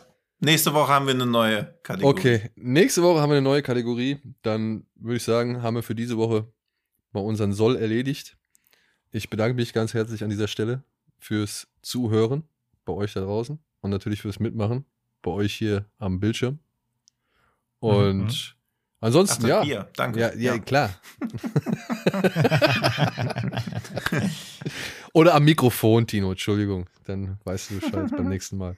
Ja, und ansonsten, keine Ahnung, lasst uns gern euer Feedback da, folgt uns auf den sozialen Medien, schaut gerne bei Fred Carpet einmal vorbei und informiert euch nach dem neuesten Schissel, der da unter anderem auch nebenbei existiert. Nicht nur unser Podcast, sondern auch der von unserer Kollegin Antje oder noch diverse andere kleinere Formate. Und wenn ihr vielleicht über die ein oder andere Weisheit stolpert, ja, oder vielleicht irgendwo, keine Ahnung, mal eine Aussage findet, die euch dann doch die ein oder andere Stirnfalte ins Gesicht treibt, dann schickt sie gerne mal rum. Ja, lasst sie uns hören. Vielleicht äh, können wir dann so eine Art Zuschauer-Gesichtsbuch des Monats oder sowas einführen. Zitat. Irgendwie in der Richtung. Ja, Ja, auf jeden Fall. Mit, mitmachen Ja, geht immer. bitte. Ja. und darüber hinaus, habt eine schöne Woche, genießt die kurze Woche und vor allem genießt den einen oder anderen Film, den wir euch hier heute vorgestellt haben. Und ansonsten bis zum nächsten Mal. Tschüss. Bis dann. Tschüss. Ciao, ciao. Sollen wir noch schnell, soll ich noch schnell hinterher schieben, dass Dings äh, Wrong Turn am 22. Juli 2021 veröffentlicht wird? Das scheint hast du somit getan. sein. Gut, also ihr findet ihn in Folge, weiß ich nicht, frühere Folge. War das nicht sogar die allererste? Könnte Ich glaub, es war die allererste. zweite? Ja, erste Null oder zweite? eins, ja. ja. Guck Null mal, da seht ihr mal, wie früh wir dran sind, dass jetzt erst Release-Daten von Filmen angekündigt werden, über die wir schon, wann haben wir angefangen? 2013 Anfang? März. Ja, okay. Anfang März. über Anfang die wir März Anfang März 2013, schon. ja. Ja. Also, wir Ja. haben den, Und ist jetzt bei das erste Wort Sky, zum letzten glaub ich, ne? Ja, Das ist, glaube ich, bei Sky jetzt, ne? Ja. genau. ja. Eieiei, alles bei Sky. Damit hätten die auch noch ein bisschen Werbung gekriegt. ja. Und in diesem Sinne, macht's gut. Tschüss. Tschüssi. Tschüss.